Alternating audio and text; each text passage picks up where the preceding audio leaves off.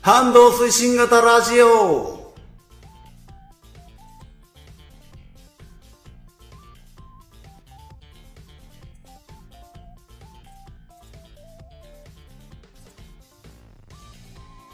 えー、聞こえておりますでしょうか？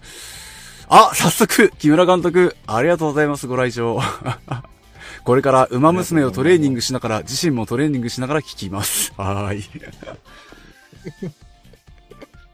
えー、本日は12月26日日曜日19時2分を回っておりますね。いかがお過ごしでしょうか？堀内隼人です。えー、そして、本日もですね、えー相変わらず一人欠席で、星さんとね、やっていきたいと思っております。はい、よろしくお願いしまはーい。いやー、年の瀬ですね。す。いやー、26日、もう、そうですね。あと5日ですよ。あ早いね、早いですね12月はね。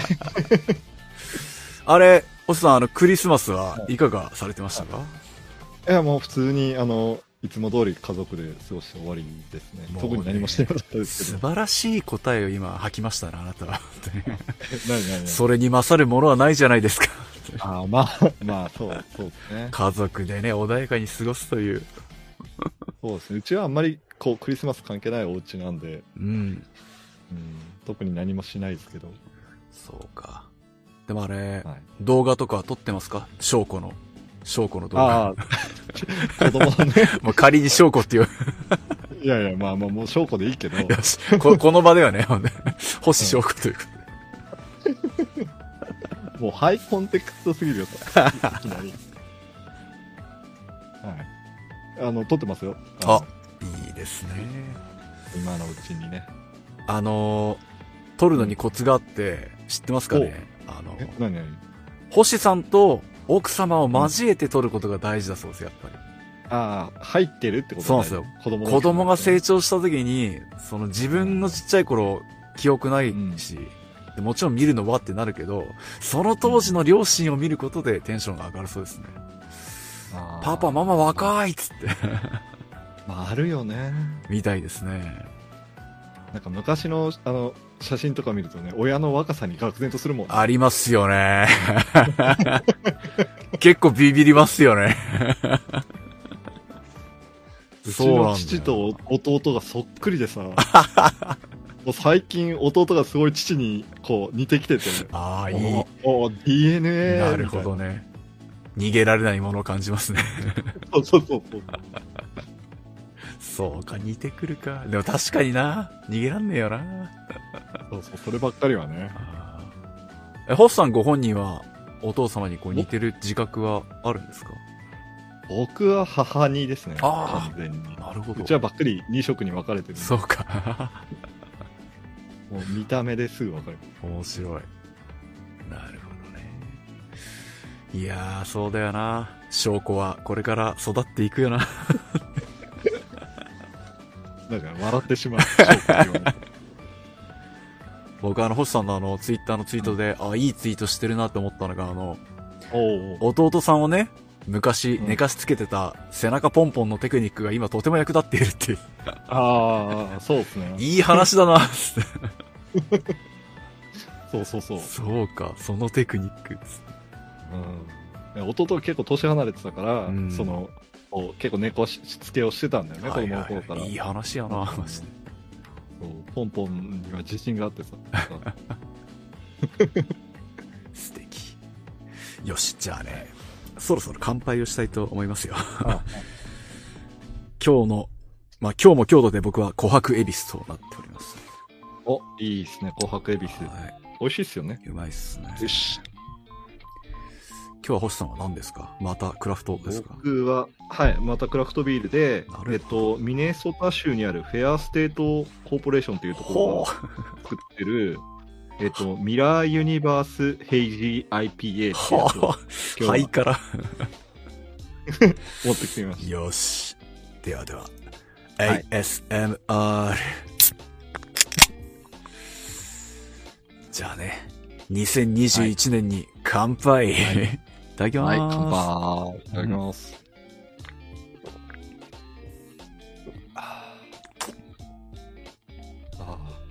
あ、美味しい。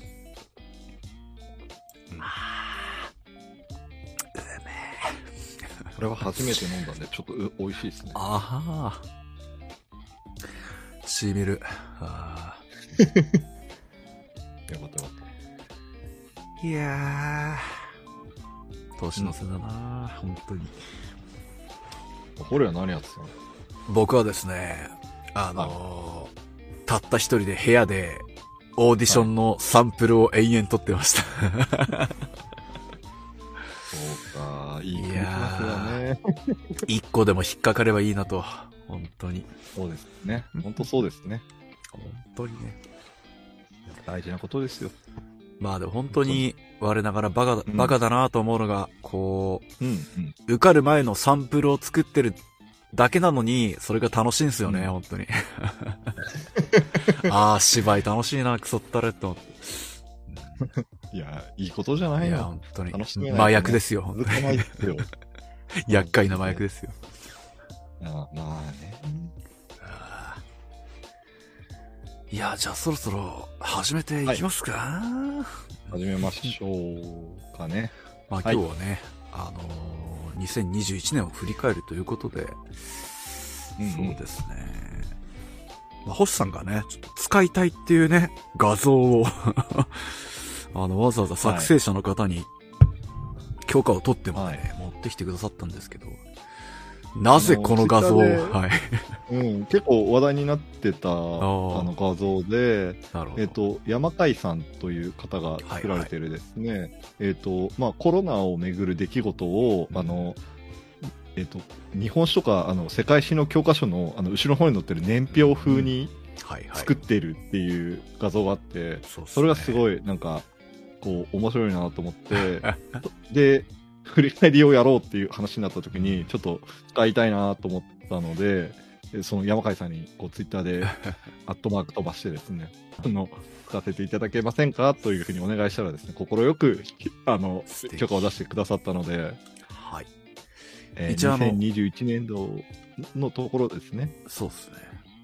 で、概要欄にも一応山川さんのはい Twitter アカウントを記載させていただいておりますので、気になった方はね、そちらも山川さんの Twitter をチェックしてみていただけると幸いです。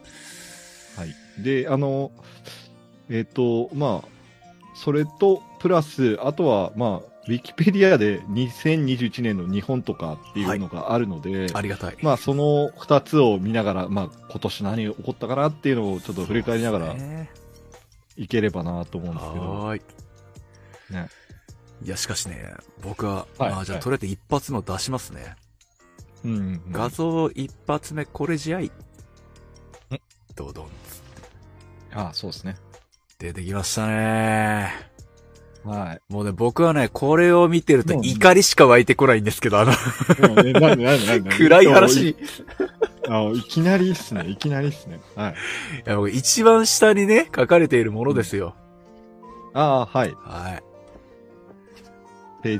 ジそうですのね。投稿の話ですかね。もうね、恐ろしいこと言っとるんですよね、本当に。まあね、なるだけね、暗い話はしたくないんで僕はあまり、あまり喋らなくなるかもしれませんが。そうですねい。やいやいやでもなんか、あの、やっぱ1年前のことだけど忘れてるよね、もう完全に、ね。そうですね、やっぱりね。なかなか、うんこう、覚えようと心に決めてないものはやはり忘れていってしまいますよね。うんうんうんうん。えこれが去年のはいはい正月は何やってたんですか、いやね、僕はね、あの、一個面白い話があって、まあ僕は1月2日が母親が誕生日なもので、一応、毎年実家には、え帰るようにはしているんですけれども、素晴らしい。この年、えー2021年、令和3年、牛年。1月当時にね、何が流行っていたかというと、うんまあ、鬼滅の刃が死ぬほど流行ってた頃で、ああ、え、そんな、そうなんですよ。そんな時期だったっけね。でねああ、そう。本当にあ、本当に流行ってんだなって実感したのが、こう、実家に帰って、親父がですね、うん。親父が鬼滅の刃を全部見てたんですね。ああ、おーこれは結構だね。で、親父に言われた言葉が、うん。お前なんで鬼滅の刃のオーディション受けなかったのって言われて、おー、厳しいな。受けられるもんなら受けてよ ねもうね、当時からあの、話題だった言葉、決めハラを受けましたよ。鬼滅ハラスメンあト。ああ、ハラスメントね。はいはいはい。そうなんですよね。お前なんで受けなかったの？つって。受けたかったわ。すごいね。素人さん怖いね、本当に。軽々しく言ってくれるぜ。つってナタグモ山でやられる大使役でもいいから、うん受けたかったわ、つって。あのモブの大使がどれほど レベル高い人が出てるか知らねえだろ、つって。オーディションでな、負けた、あの、負けた売れっ子がモブをやってるんだよ、つって。底辺の声優はいけねえんだよ。そうですね。ああ僕はそん。な年明けでしたね。すごい。すごいというか。うん。いいや、星さんはどうでした？今年の1月。や、もう全然覚えてないんだけど、本当に。本当に覚えてないんだけど。覚えてないよね。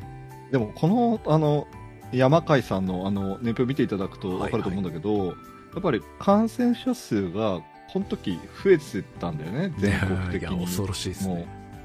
う。で、結局、こう、12月の末に、こう、あれよ、あれよという間に増えてって、で、っていうところだったので、多分ね、うちはね、本当に、こう、家にこもってたっていうか、なるべく本当に外に出ないようにしてたし、確かに。あと多分、多分ね、実家もね、この年帰ってないと思うんだよね。あ、素晴らしい。い。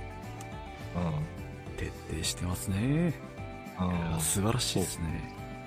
なので、多分ね、家でね、本当に二人で、あの、こう、本当に二人でいる時間が長かった。だから、巣ごもりです、この、この1年、まあ2年ぐらいか。うん。そう、だからこの年表が始まってる9月ぐらいから、もう本当ずっと、うん。で、僕も、まあテレワークというか、遠隔になってたし、はいはい。奥さんの方もね、あの、テレワークしてたので、うん、二人でずっと家にいて、うん。ね。いや、まあ、そりゃ愛も深まりますよねって話ですよね。いや、いやでも本当にいやいや。なんか、あの、こんだけ一緒にいる時間が長いと、本当なんか会わなかったら、こう、いらんないよね、みたいな話はしてたんですけど、うん喧嘩にあるわ、まさしくまさしく。うんだってね、コロナでダメになったご家庭、カップル、ご夫婦、結構いらっしゃるでしょうしね。コロナ離婚とか言いますもんね。そうですね。いやー、暗い話になる、やっぱり。僕ね、このね、本当にね、ムカつく、この年表のね、下の方のセリフでね、あのーこれは1月7日のセリフですかね。1ヶ月後には必ず事態を改善させる、つって。ああ、全然改善しなかった。ヘドが出るぜ。そう、ちょうどここで1都3県に緊急事態宣言が出てるんだよそうっすね。ね。ね1月。そう、だから2021年って多分東京とかって、ほぼ、ほぼ、あの、緊急事態宣言が出てたっていう。いや、本当ですね。ね麻痺しちゃうよね。いやそれで飲食業の方々がね、どれほど首を吊ったかと、本当に。うん、いや、笑本当えねにそうだよね。マジで笑えねえ。えー1月13日、あらゆる手段を尽くしても取り組む。言ってますね。うん、で、ここで、えっ、と、栃木、愛知、岐阜、京都、大阪、兵庫、福岡が緊急事態宣言追加ですね。ありましたね。そうっすね。んっていう感じかな。はうんあ、はあ。そうね。いや、こうやって見るとやっぱいろいろなことがあったなっていうのがわかるよね。そうっすね。そう、今、あの、ウィキペディアの方の、おえっ、と、出来事で1月の方を見てるんだけど、はいはい。こっち見てると、やっぱり、おおおいろいろあったのね、みたいなのがすごく、ちょ、なんか面白そうなの一個ください、じゃあ。あ えっと1ね、月あの、ほっこりし、読んでほっこりしたのは、赤木に、えー1月6日、赤木乳業の人気評価、うん。ガリガリ君の偽造渡り棒を25本を同社に郵送し、キャンペーン景品を騙し取ろうとしたとして、埼玉県警深谷署は、詐欺未遂の疑いで秋田県、え？なんだこれ。なんて読むんだ？面白いな。43歳の会社員の方が、あ、和野市か。和野市に住む43歳の会社員をの男を逮捕っていう。なるほど。面白いなと思って。切ない。ほっこりしたよね。逆に。なんか。そんな軽犯罪ある？ねえ、なんか、世間がコロナ禍でもパンデミックでおかしくなってる時に、ガリガリ君の当たり棒を偽造して、欲しかったんだね。景品を、景品をもらおうとした人がいたっていうのがすごい、なんか今、あの、見てグッときいや、ました。なんかドラマがありますね、それね。なんかちょっと、グッと来ない。そこまでして欲しかったのか。そうそうそこまでして欲しかったんだよ、きっと。なるほどな。いやー、なんかちょっと、見て、いいですね。うん。そうっすね。僕は個人的なことで言うと、うんえー、前回やったアスペル彼女がこの1月に終了して、ああ、そうっすね。で、YouTube にアカペラでサンボマスターの I love you を あげるっていう暴挙をするっていう。いやいやよ、よかったですよ。あれ、あれ、この間から再生数伸びたんマジで？マジかよ。いや、わかんないけど。聞かれたんじゃないですか。まあね、数人はいたかもしれませんね。あ、ポッドキャストの方に URL 貼っといたんで、あーおーん、ありがとうございます。そっち経由で見ていただいた方もいるかもしれない。ね。あと、釈迦ゾンビのね、大隅さんが亡くなられたのも1月でしたね。そうか、大隅さんも1月か。早いですな早い。もうなんか、そのニュース聞いたとき、かなりショックだったもんね。いやー、もう声出ましたよね、マジ。あそう、今年はね、結構人がね、まあ毎年だけど、亡くなられてしまっておりますね。うん、うん、うん。いや、直近でさ、ほんと神田沙也加さんはマジびっくりしましたね。あいやー、びっくりしたなう。いやーね。いや、僕、忘年会でカラオケオールして、こう朝5時の電車で揺られてる時に見て、車内で、はぁっつって、デカめの声が出てしまいましたね。うん。ねえ。本当に。いや、なんか、あの、まあ、暗い話っていうか、なんか文句ばっかりになっちゃいますけど、はい。やっぱりなんか、あの、テレビつけた時のあの、報道の仕方がもう、なんか、もう僕はそれだけで気がめいってしまって、地もう見るのやめましたもんね。この世の地獄です。ほんとひどい、ひどいっていうか、なんかもう暗い気持ちにしかならないっていうかそう、ですね。あーああ、あ本気でやめ、やめた方がいいですね、ああいう報道はね。本当に。お前のガキが死んだことと一緒だよ、つって。いやーあとね、僕あのーはいは全然関係ないですけど、あのー一応僕 YouTube チャンネルでね、ゲーム実況やっているんですけれども、この1月から、あのーカーニバルというね、伝説のエロゲーシリーズを やり始めまして、これが自分のやったゲーム実況の中では、えー結構上位の再生回数を誇っておりますね。えー、あ懐かしい面白かった？いや、めちゃくちゃ面白いですよ、このゲーム。うんまあね。エロゲーなんですけどね、やっぱりこう、まあゲームってね、自分もこうゲームを作ってる友人がいるんでわかるんですけど、やっぱりゲームを売るってなったら、エロがあるなしで本当に、売り上げが天地の差が開くんですね。でまずうんそんな大きな会社でもないゲーム会社さんは、まずエロを作るんですけど、その、まあ、PC のエロゲーっていろんなエロゲーがあって、僕が好きなのは尖ったエロゲーが好きで、でと 尖ったエロゲーっていうのは、その、エロの皮をかぶった、あの、炎なんですね。なんかその例え前にもどっかでキラキラするぞ。本当にね、エロを隠れみのに、本当にやりたいことを描きたいこと。で、うんメジャーシーンじゃできない、本当に、猟奇的とかグロとか、あのーほんとそっちの尖った方向に行き切った作品を作るエロが好きで。ううん。その中でもこのカーニバルは、かなり名作な方ですね。もう本当にその話が良かったな、キャラメイクが良くて。あの、しかも、発達障害の話なんですよ、主人公が。そうなんだ。うん。やっててびっくりしたんですけど。そう、だからアスペル彼女読んだ上でそれやってたから俺、多分読んでなかった以上に感情移入しちゃって。もう途中、ね途中ボロ泣いたしね、本当に。うんうんうんうんその母親とのね、隠し点灯とか本当だけで。いいんすよね。その、ちょっと話させてもらうと、あのー母親がこう離婚して、親父が出て行っちゃってて、で、息子が主人公なんですけど、こう、その出てった父親に顔が似てるんですね。うんうん。その似てることで母親がちょっとあの、かなりこう、ネグレクトじゃないけど、暴行とかするようになっちゃって、でそのした後に、あの、一旦我に戻ってごめんねって抱きしめるんですよ。うんで、これ暴行を抱きしめる、暴行を抱きしめるをこう繰り返すことによって、まあ、主人公がどんどん、こう歪んでっちゃうんですね。で、それをこう独白するシーンがあって、あの、やっぱり主人公はこう、自分のせいで父親が出てっちゃったぐらいのことまでも思っちゃってて、で、うん僕が母さんを嫌う資格なんてないよな、みたいなこと言うんですよ。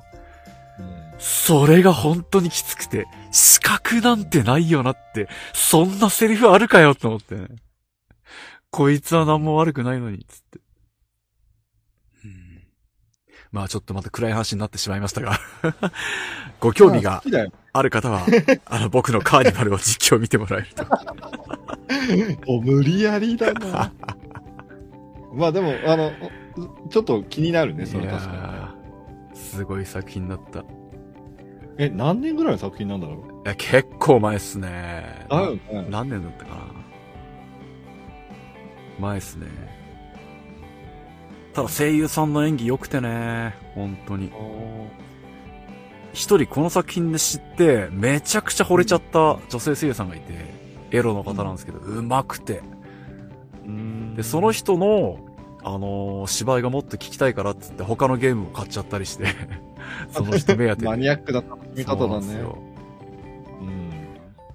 そうそうそう。吉川かなさんという方なんですけど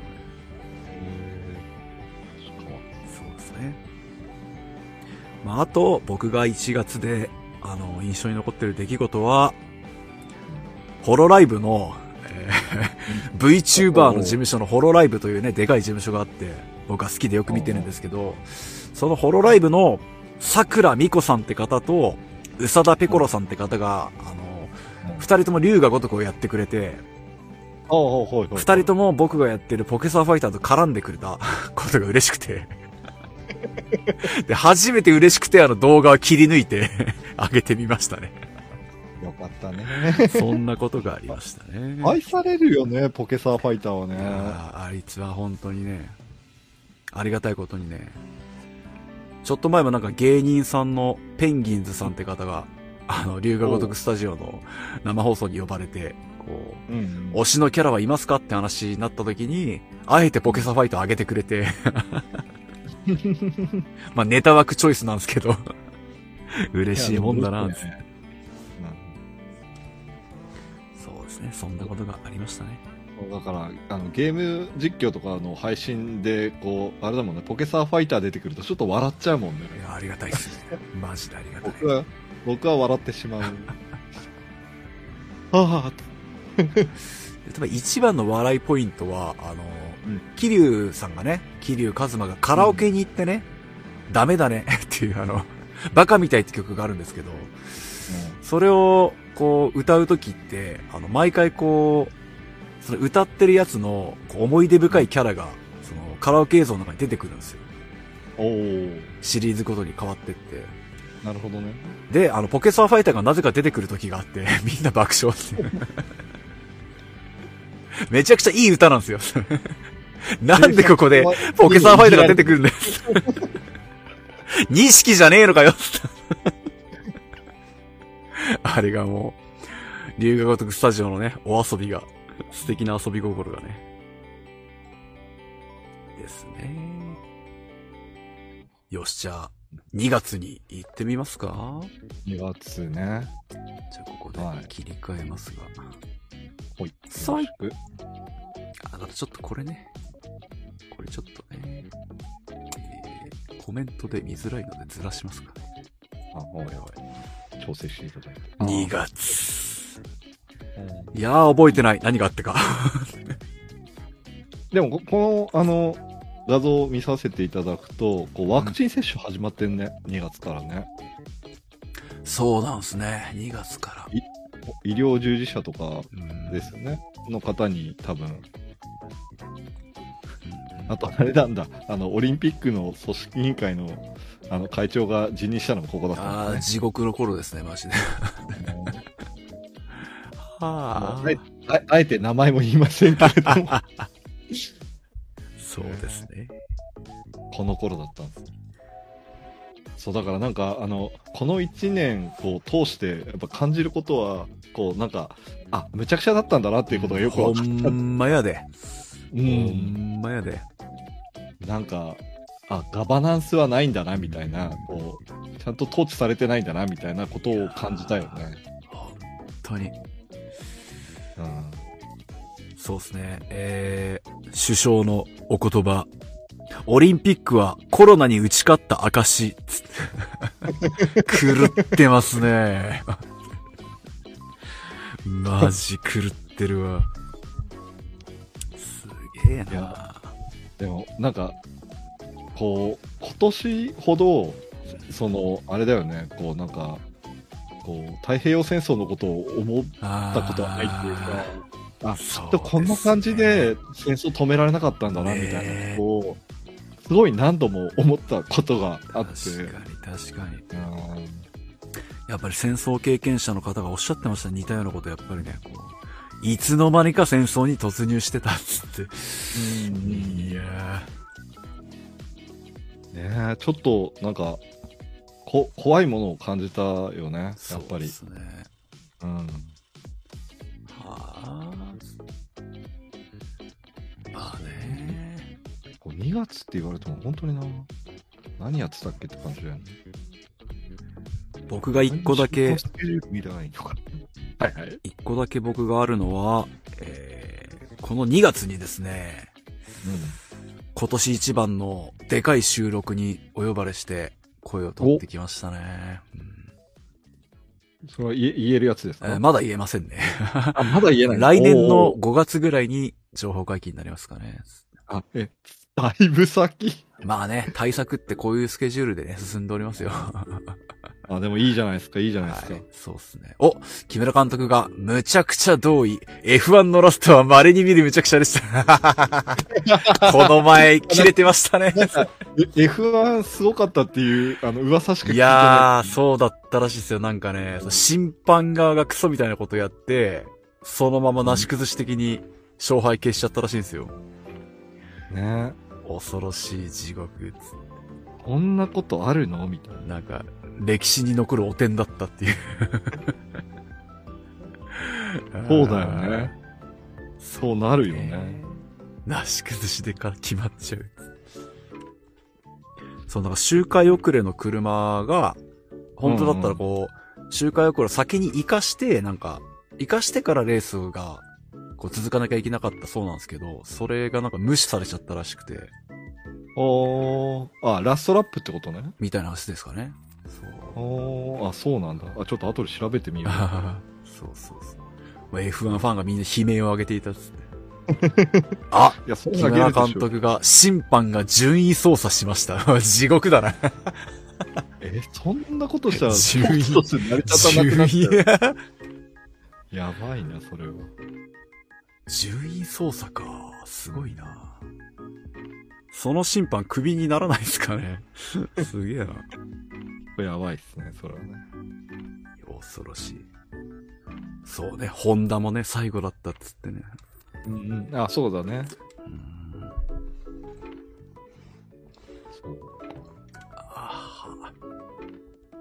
あえっ、とね、全然関係ないけど、僕2月に、はい。あの、味噌を仕込みに行ってて、あいい話。なんかね、あの、1年前、ちょうどこの1年前か、だから2月の1年、2020年の2月ぐらいから、ちょうどそのコロナがこう出だして、はいはいはい。もうだから、こうスポーツの観戦とかも止まっちゃったんだよね。はいはいはい。無観客とかになって、で、ちょうどこうシーズンチケットとか買ってたのに行けなくなってさ、で、え、休みの日どうするみたいになって、初めて行ったのがその味噌仕込みだったのよ。で、1年目行ったらすごい良くて、で、2年目も予約するっていう。あー、いい話だな。み味噌を仕込みに行ってました。不幸中の幸いですね。で、もうその味噌を食べられてるんで、あの、うん9月ぐらいから食べられるようになるから、今それで本本番も味噌汁食べて、かああ、いいですね。ら収録に臨んでますう。んなんだそれ。味噌を仕込むいいですね。なるほど。そうそう、やっぱあの寒い時期に仕込んで、で、こう発酵させて、秋口から食べられる。そうか。さあ、何県のどこでやったんですか？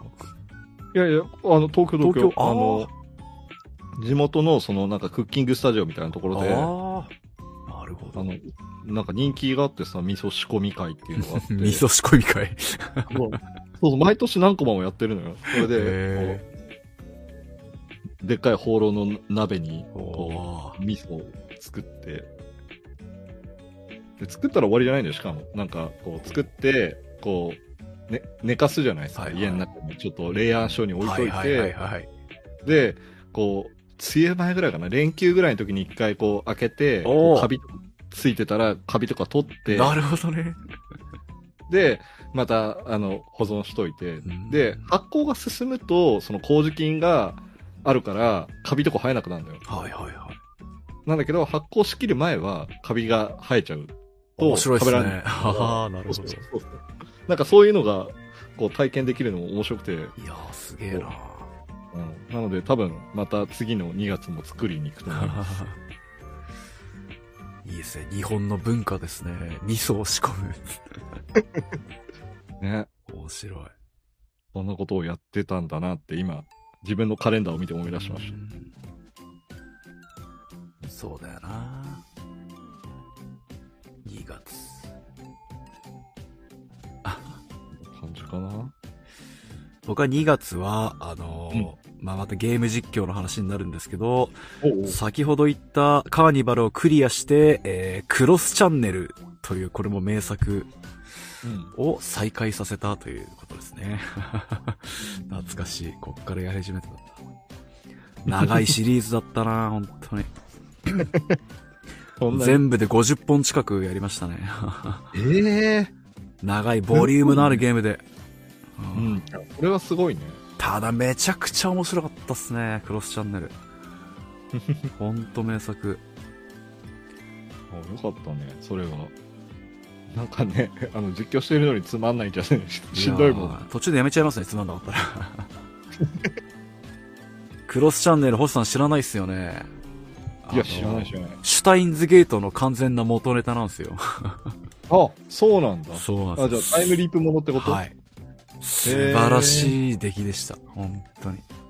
へもう何度も泣いたし、何度も恐ろしい感情になったし。すげえかったな。いや、名作でしたね。はい。ご興味がある方は、お、木村監督もありがとうございます。クロスチャンネルは名作です。最高。よし。ーそうなんだ。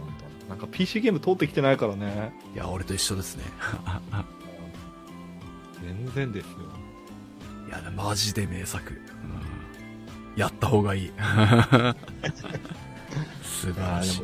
Windows パソコンないとできないもんね。あ、でも全然もうね、あのーリメイク何回もされてて、全年齢版も出てて、PS3 とかでもスイッチとかでもできますね。あ、そうなんだ。はいへただ、こう、エロシーンが重要な意味を持つ作品なんで、本気でやりたいならエロの方やった方がいいですね。う。ーもうんね、今厳しいからね。そうなんですよ。カットされちゃうとやっぱ意味合いが本当に薄まっちゃったり歪んじゃったりする作品なので、もったいないですけどね。うんそうね。でもすごいゲームですよ。あのー声優陣がやっぱ素敵で、しかも男性キャラの声優陣が素敵で、あのお、小安武人さんと、山口勝平さんと堀川亮さんが出てるっていう、すごいじゃん。すごいゲームなんですよ。大御所じゃん。そう、めっちゃ大御所。今や大御所って。めちゃくちゃ大御所。すごいね。この3人が、あの、学校の食堂とかの外野やってるんですよ。えー、どんだけ どんだけすごい学校なんだ。で、だからゲーム実況で僕は主役の声を全部ね、演じてるわけで、この大御所3人と芝居を合わせるのが楽しくてね、たまんなかったですね。面白かった。そうね。そうそうそう。そうですね、さっき言ったカーニバルも、あの、緑川光さんとか出てますからね。そうなんだ。やっぱすごいっすへーすごいね。やっぱ面白いゲームってね、使ってるんですよね、売れっ子をね。すごいね。はい。やる価値ありですね。よし、じゃあ3月に行ってみますかね。はい3月。あー何も覚えてない、3月。でも3月1回、こう、緊急事態宣言解除してるんですね。うーん。うん山海さんの年表を見ると、ね、3月の21日か。なるほど、3月に解除。うん。はあ。そして聖火リレーが始まってるという意う味が、わもう、やばい。うわーすごいっすね。あれ、芸能人辞退しまくってたじゃないですか。ああ、そうだね。やりません。つってそりゃそうだよね。そう、あの、なんか、あの、すごい、お、面白いなっていうか、なんか不思議だなって思ったんだけどさ、はい。あれはやらなきゃいけなかったのかな？え、何をですか？えあの、聖火リレー何をですか？あれはやらなきゃいけないものなの。いなんかやなんか、ヨシンバ、あー、の、はい。本大会をやりたいっていうのはわかるじゃ。うんん。まあ、あの、ね、実際のね、大会をやりたいっていうのはわかる、はい気持ちはね。だけど、別に聖火リレーってやってもやんなくても大丈夫だよね。まあね。まあでも、その、ギリシャからの火をね、こう、灯しに行くのもね、一つの儀式ですからね。あれあ全部自費なのし知ってます？え、何が？あのーそのリレー、リレーのためにかかる費用って全部自費なんですよ、あれ。あ、走る人がってこと？う。そえう。ー、恐ろしいっすよね。あ、これ、ち千原ジュニアさんがおっしゃってたんですけど。めちゃめちゃスポンサーついてるんでしょ？だってあれ。そう。でも全部自費で、あのーその終わった後の、そのなんだリレーの、あれ？あれも8万ぐらいで買い取るんだって。え、あの、トーチを？そう。え？ーどうかしてますよね。え、え使い回せばいいじゃん。ね。え、あ、ちょっと今すごい混乱して理解できない。ねどうか、どうかしてるでしょ本当に。あ、そうなんだ。うん。すごいね。いや、頭おかしいっすよね、マジで。いや、よくそれで走ろうっていう人がいるね。そう、だから、ジュニアさんも本当おっしゃってましたよ。まあ、その、こんなことまだない、ないやろうし、つって。あああ、なるほどね。あの人はボクシング好きだから、あの、モハメド・アリがなつって。やったほどやでつなんって。まあ気持ちはわかるな。そうそう。いや、気持ちはわかりますけど。全部自費でね、買い取りはびっくりしたな、マジ。すごいね。いやいやいや。やだやだやだ、本当にやだ。暗い気持ちになる、本当に。こう聞くとびっくりするね。はあ。そうですね。あ、でもなんかその聖火リレー絡みなんだけど、はい。3月25日に、その、一応あの、オリンピックって復興五輪とか始め、言ってたじゃないですか。はい、そうですね。で、あの、東日本大震災から、まあ、10年っていうことで、こう、あの、福島の聖火リレーの時に、J ビレッジっていう、ああの、J リーグの、J リーグのっていうか、日本サッカー協会が持ってる、はいはい。その、強化施設うん。があるんだけど、そこが、あの、会場になったんだよね。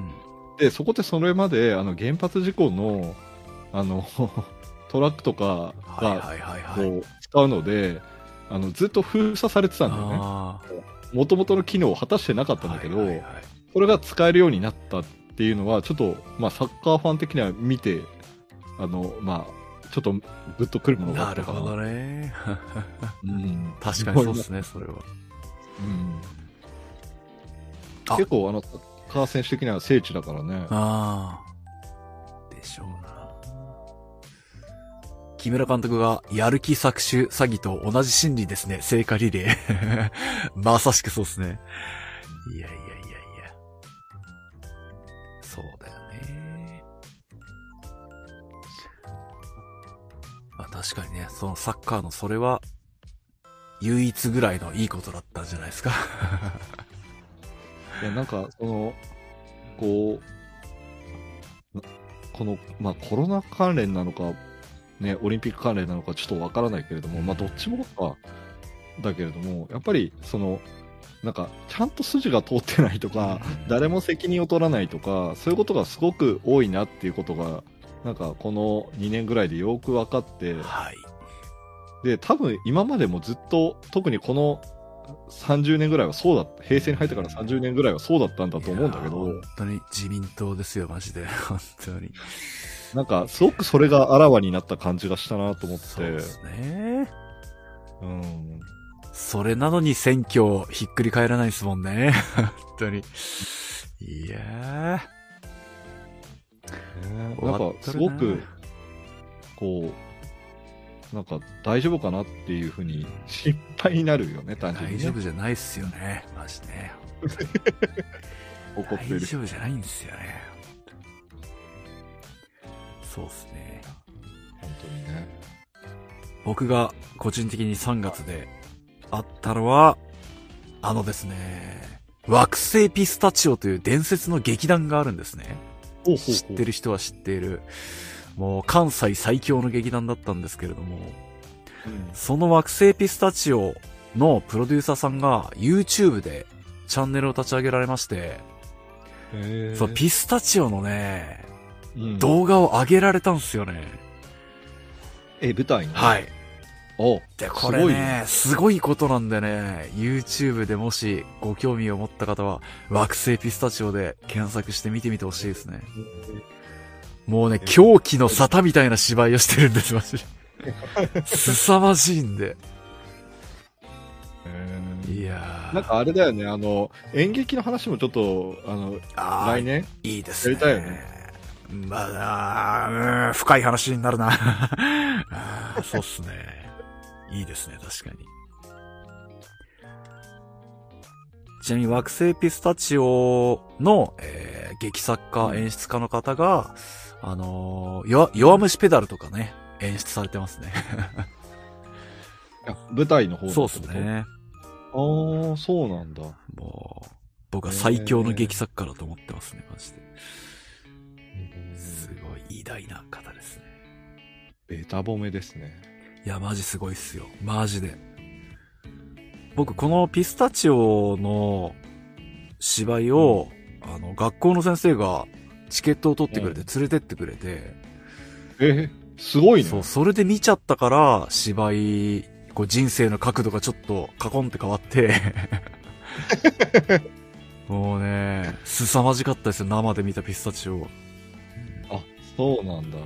もう人間って突き詰めると、こんなことできるんだって、思いましたね。え。でも関西の劇団なのに、こっち来てやってはい、たもう全然売れ。れ、売れてたんで、へそう、今は亡き新宿のシアターアプリで。おうおうもうないね、確かに。ありがたいものを見せていただいた先生。なぜ見せてくれたんだね いい先生だな。本当に。えめちゃくちゃいい先生じゃん人生変わっちゃいましたね。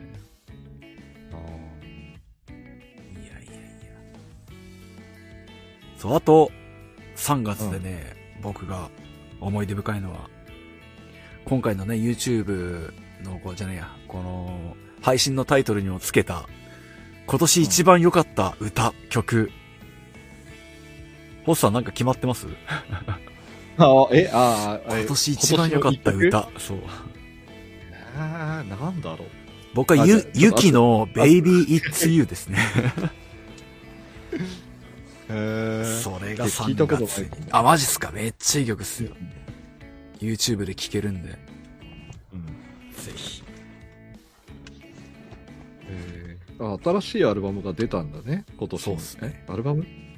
の中の曲なんだね。まあシングルで出た曲。おおなるほど。まあ改めてユキ、いい女だなって思いました。めっちゃいい曲。なるほど。今年の一番か。ちょっとじゃあ後で。そうですね、はい番組の最後で発表していただいて。荷が重っ。あ、木村監督が、さっき聞きました、ゆきさん。よかった。めちゃくちゃい。いい曲、ベイビー2。カラオケそれ、は3月に聞いたの？えー、実際に、そうですね、3月3月ですね。いやーもうね、PV、MV がね、めちゃくちゃいいんですよね、マジ。あ、じゃあ YouTube で見ないとね。はい。ぜひ。なんか今、スポット聞こうかなと思ってああ、なるほど。いや、ぜひ MV 込みで見てほしいですね。うんあとさ、堀さ、これさ、はい忘れてないかい？お ?3 月さ、はい。3月さ、はい。あれじゃないの？新エヴァンゲリオンやってたんじゃないの？あ、実はですね、僕が見たのってね、4月なんですよ。あ、いや、僕もそうなんだけあ、ど、はい。もうやってたよね。あ、全然やってはいましたね。やってたよね。はい。やってました、やってましたあ、じゃあその話はじゃあ次の4月にします。そうですね。僕はちょっと遅れて見ちゃったんでね。つうかね、もう、テンポがやばいっすね。3月でもう40分話してますよ。これ、長くなるぞ、これは。ゼロだね、君たちは、本当に。はい、じゃあ4月。月に行きまーす。4月。そうですね、今言ったように僕は4月1日の映画の日に、えー新エヴァを見ましたね。なるほどね。とても寒い日だったな。そうね。まあ、こう、新エヴァンゲリオンの話ね、4月。こう、もともとね、だから、新エヴァンゲリオンの話をしようっていうことから、この、なんか配信っていうか、3人でベラベラ喋ろうみたいなの始まったわけだからね。確かにな。それを考えると、ちょっと、新エヴァンゲリオンを抑えておかなきゃいけないんじゃないですかね。いやー。そうか、4月だったか。ね。4月ですよ。いや、すごかったっすね。うん、面白かった。うんうん。そういうことね。だってこの番組のタイトル名はね、新エヴァから撮ってますからね。は反動推進型っつって。そうね。反動推進型ラジオね。4月。星さんはなんか、エヴァ以外でありましたか？4月ね。そう、新学期が始まって、ああ、そうか。大学。でそうそうそう。で、もう、なんかタイミングが多かったんだよね、もうこの4月は。で、まあ、一回こう、山を迎えるまではさ、はいはい。こう4月の後半ぐらいまでかな。あは、こう、普通にこう、対面になってて、入学式とかもできてた。ーはいはいはい。で、だからそれがすごいなんか久しぶりな感じがして、うん。こう、すごいなんか新鮮だったよね、人前で、話す仕事だからさ、それがなんか、久しぶりに喋ったな、みたいな。あそうなりますよね。そうっすよね。そうだよな、大学で先生なんてやってるとね、学生たちの引きこもごもが 聞こえてきますよね。ほんと大変なんだよ。ねほんと大変なんだよ。え。やめちゃう子だってね、全然いたでしょうし、やっぱり。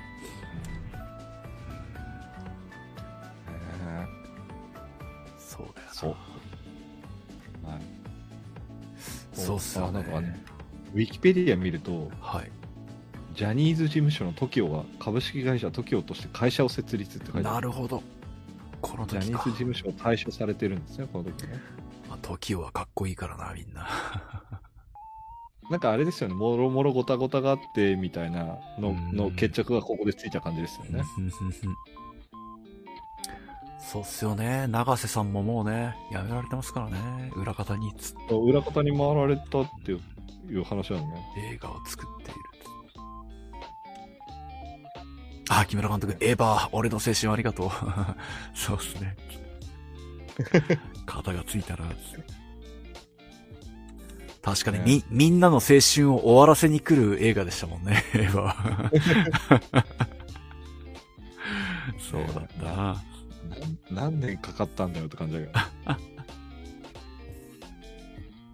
4月。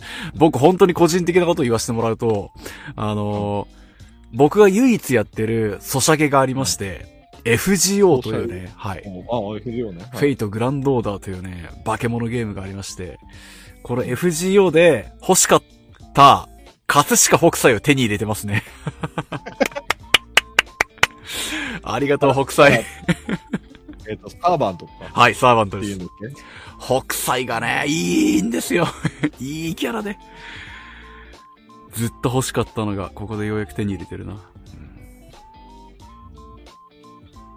あそうだな、FGO やってると、どこで何を手に入れたかが 出るな。なるほどな。そう。そう、ちょっと前後しちゃうんだけど、はいはい。あの、さっき永瀬さんの話が出て、はいはい。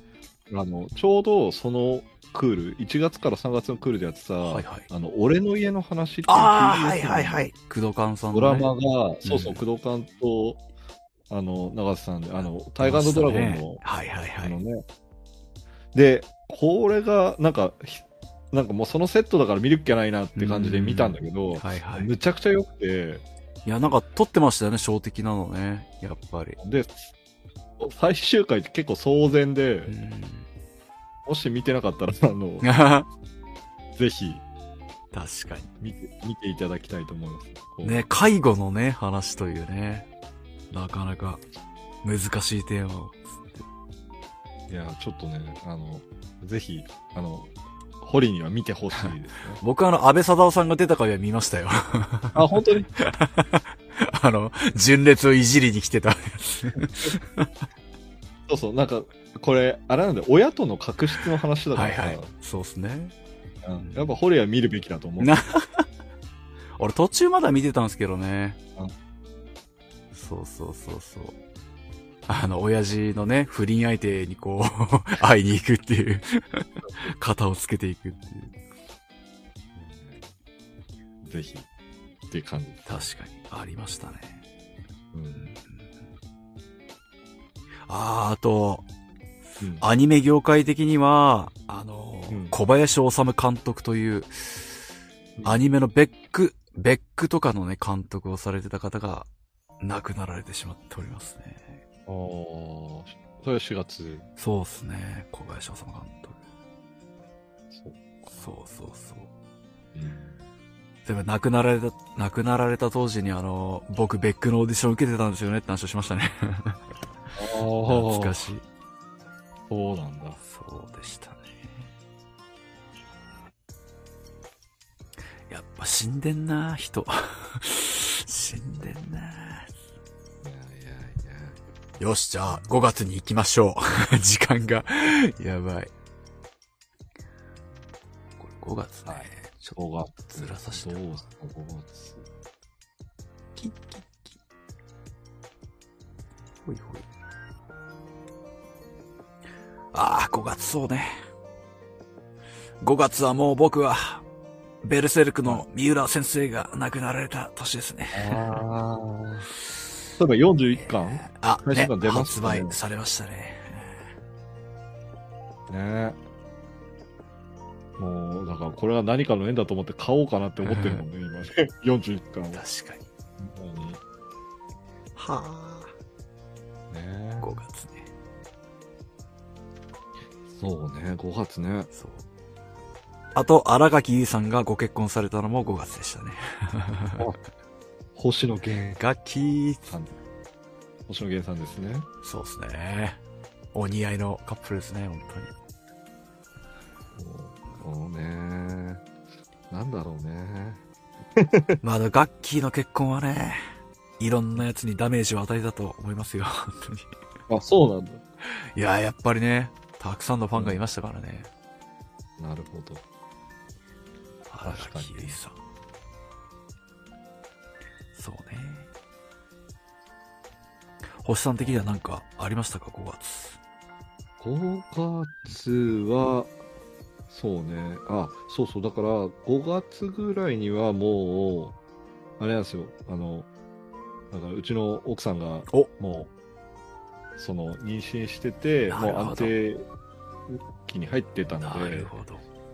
なんか、こう、一山越えて、やっと、おおみたいなあ感じだったのを覚えてるかな、うん5月は。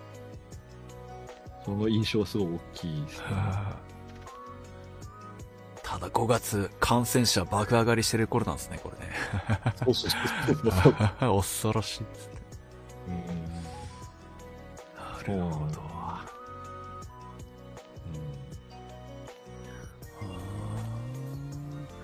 そうか、ピーク5月なんだな。一回、一ピーク5月に来て、あの、ゴールデンウィークの時に、ああ、そうか、ゴールデンウィーク。ちょうど来てて、で、その後また下がってって、今度、あの、まあ、この後出てくるオリンピックの時期に向けてぐーっと上がってくるって地いう。獄が。はいそうそう、本当に大変だあっーた感じだよね。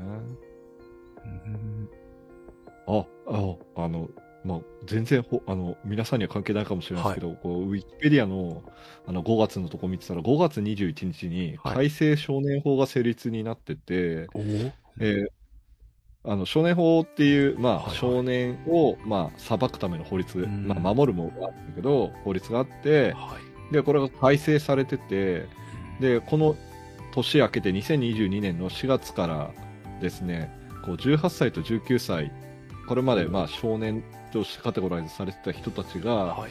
こう特定少年っていうふうにあのへ立てられて、こう例えばこう大きな刑事事件なんかを起こした後には、起訴された後だけだけど、実名報道が可能になるんえ。ですよ。なるほど。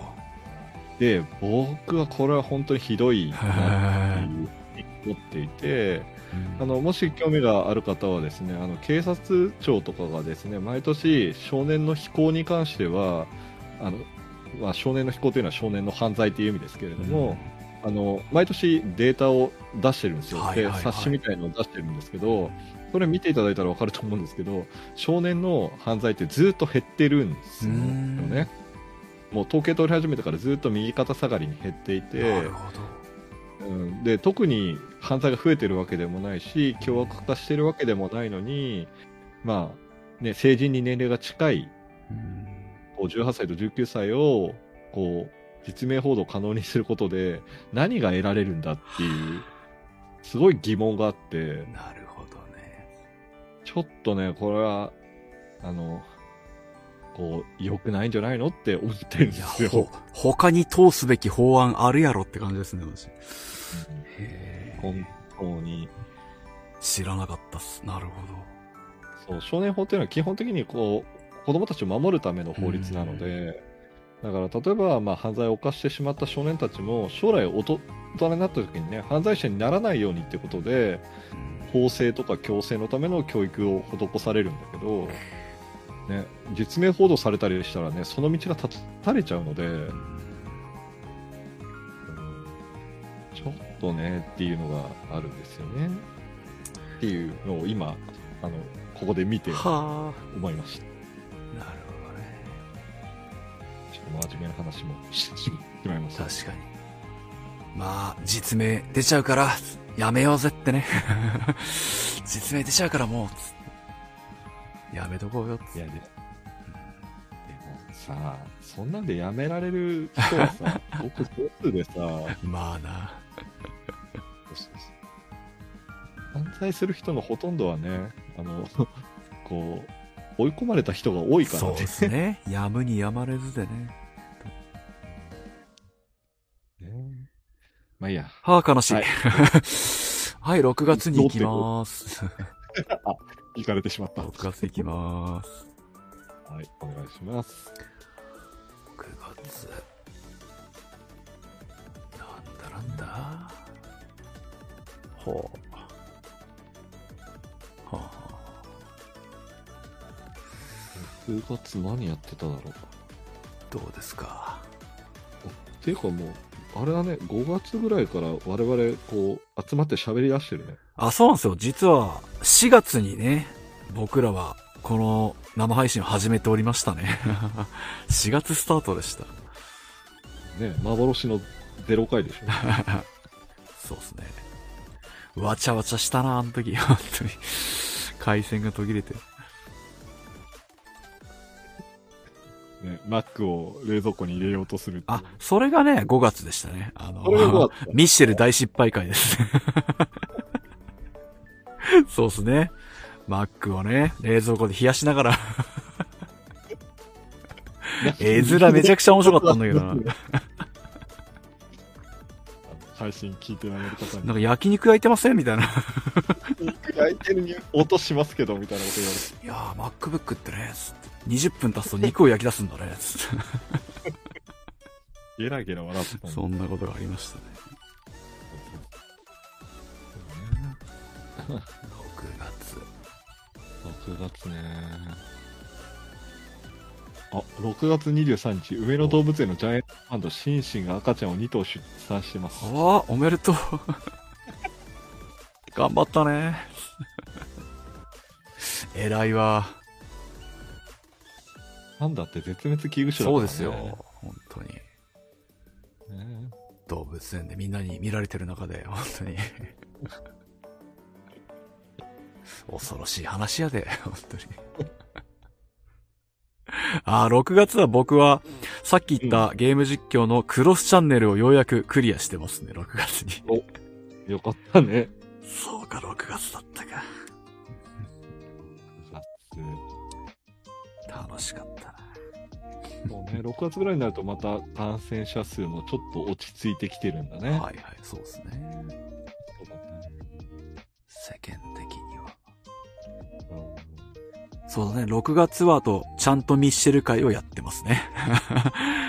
ウウイがまだ元気だって頃ですね。は大丈夫なのか、本当に。あ、あの野郎マジで。はい。やれやれだぜ。そうね。だからもう本当この辺は全然、あれだよね。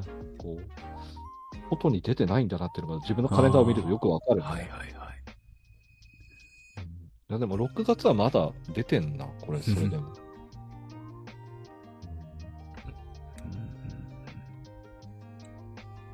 OK、じゃあちょっと今1時間経っちゃったんで、あの、7月行きましょうか、じゃあ。ちょっと巻いた方がいい。あ、はいはいはい。じゃあ、ここで切り替えます。じゃあ、7月行っていただいて、あーめっちゃ増えてる。あ、待ったこれ、あの、け桁が変わってっからた。ね。恐ろしい。あ、ちょっと待って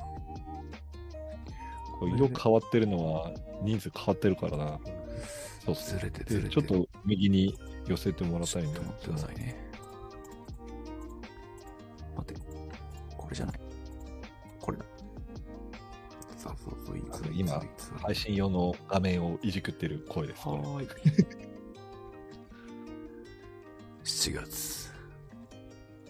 うん、そうさっきまでのと、あの、感染者数のグラフの色が変わってるのは、はいはい。あの、桁が全然違ってるんで 恐ろしい。これ一番上、もう2万5千超えてるんで。あーはあ。なるほど。7月ですね。そうですね。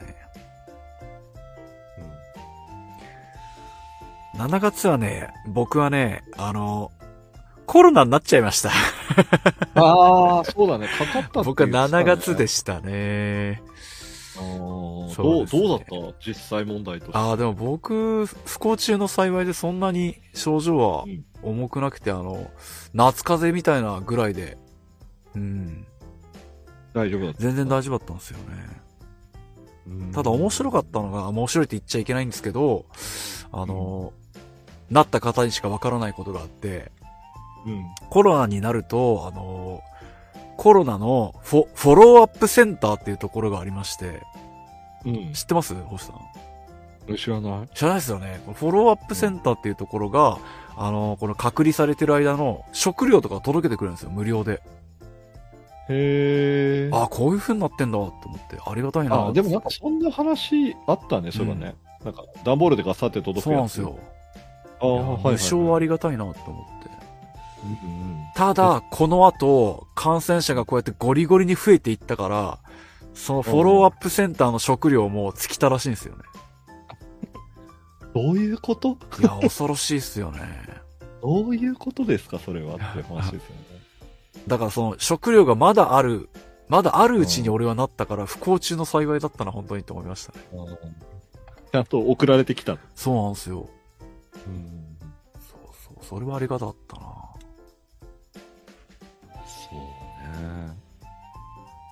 そうですね。だから隔離されてる間、あのー動画配信ばっかやってましたね。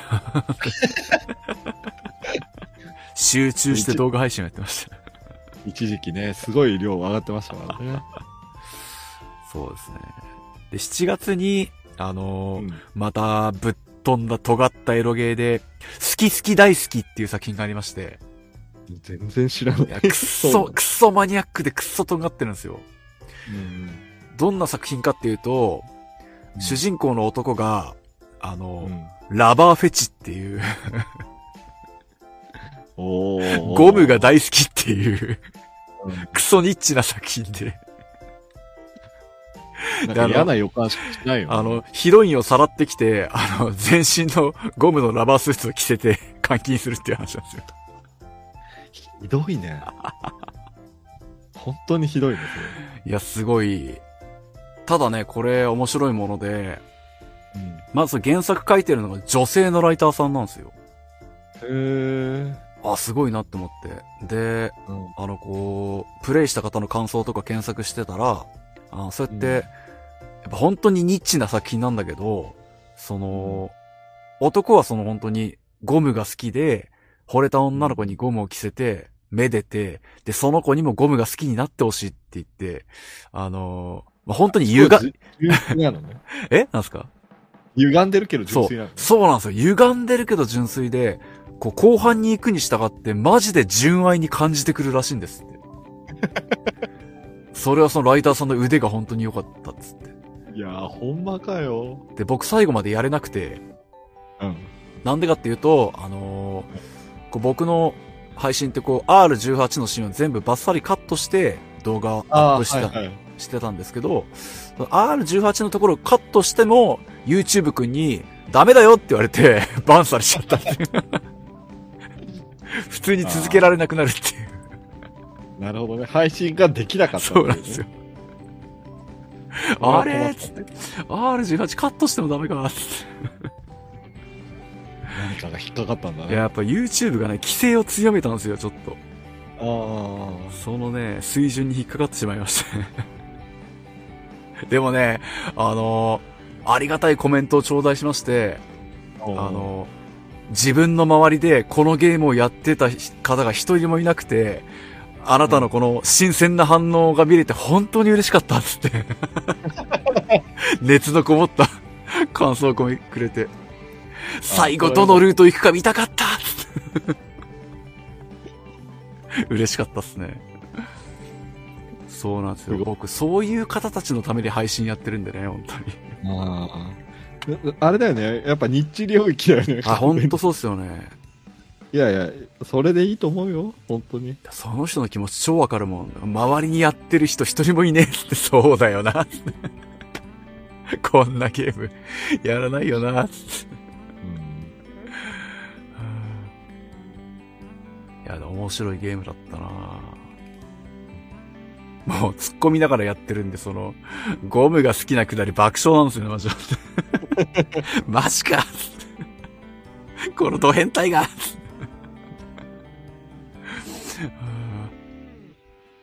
そうですね。ゴムゴムのクソ野郎でした、主人公は。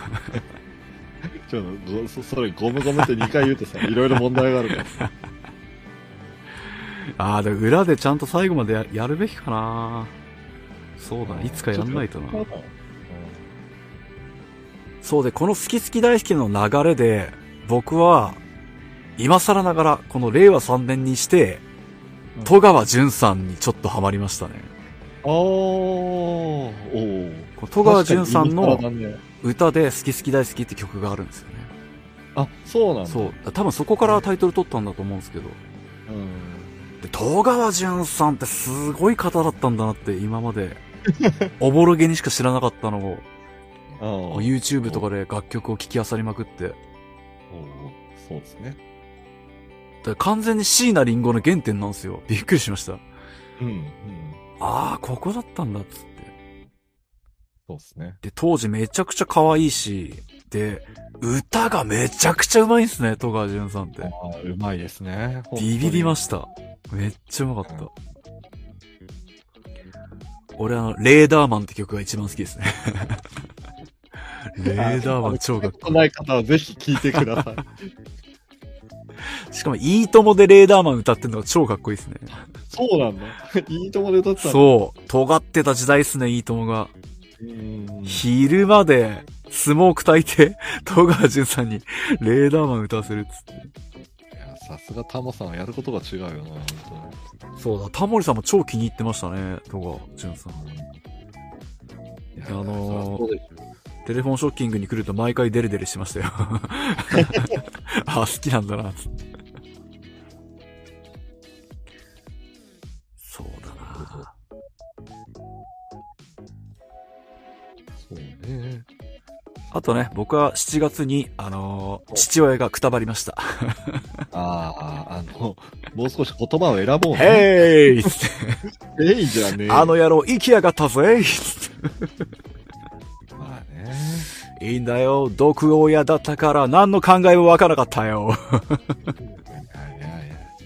人の死ってのはね、いろいろもたらすものがあるんでね。まあね。うん。いや、でもね、面白いのがね、僕その、くたばった時にね、こう、ツイートしたんですよ。あの、まあ、毒親だったんで、あの死んだことに何の考えもないですって。でもし今、毒よ、毒親に苦しめられてる方がいたら、その方たちに言いたいっつって。親が死んだら悲しまなきゃいけないとか、あの、悲しまなかったら人間として人として間違ってるとか、もし思ってる子がいたら、そんなことはないよってつぶやいたんですよ。うん。そのツイート、未だにポツポツいいねが来ますからね。うん。その通りです。ほんとそうっすようん。そうそうそう。そうね、DM とか LINE とかもらったなうんまあでもね、そうっすね。あのー自分のこの2021年の、あの、重大ニュースを上げるとしたら、第1位はやっぱり親父が死んだことですね。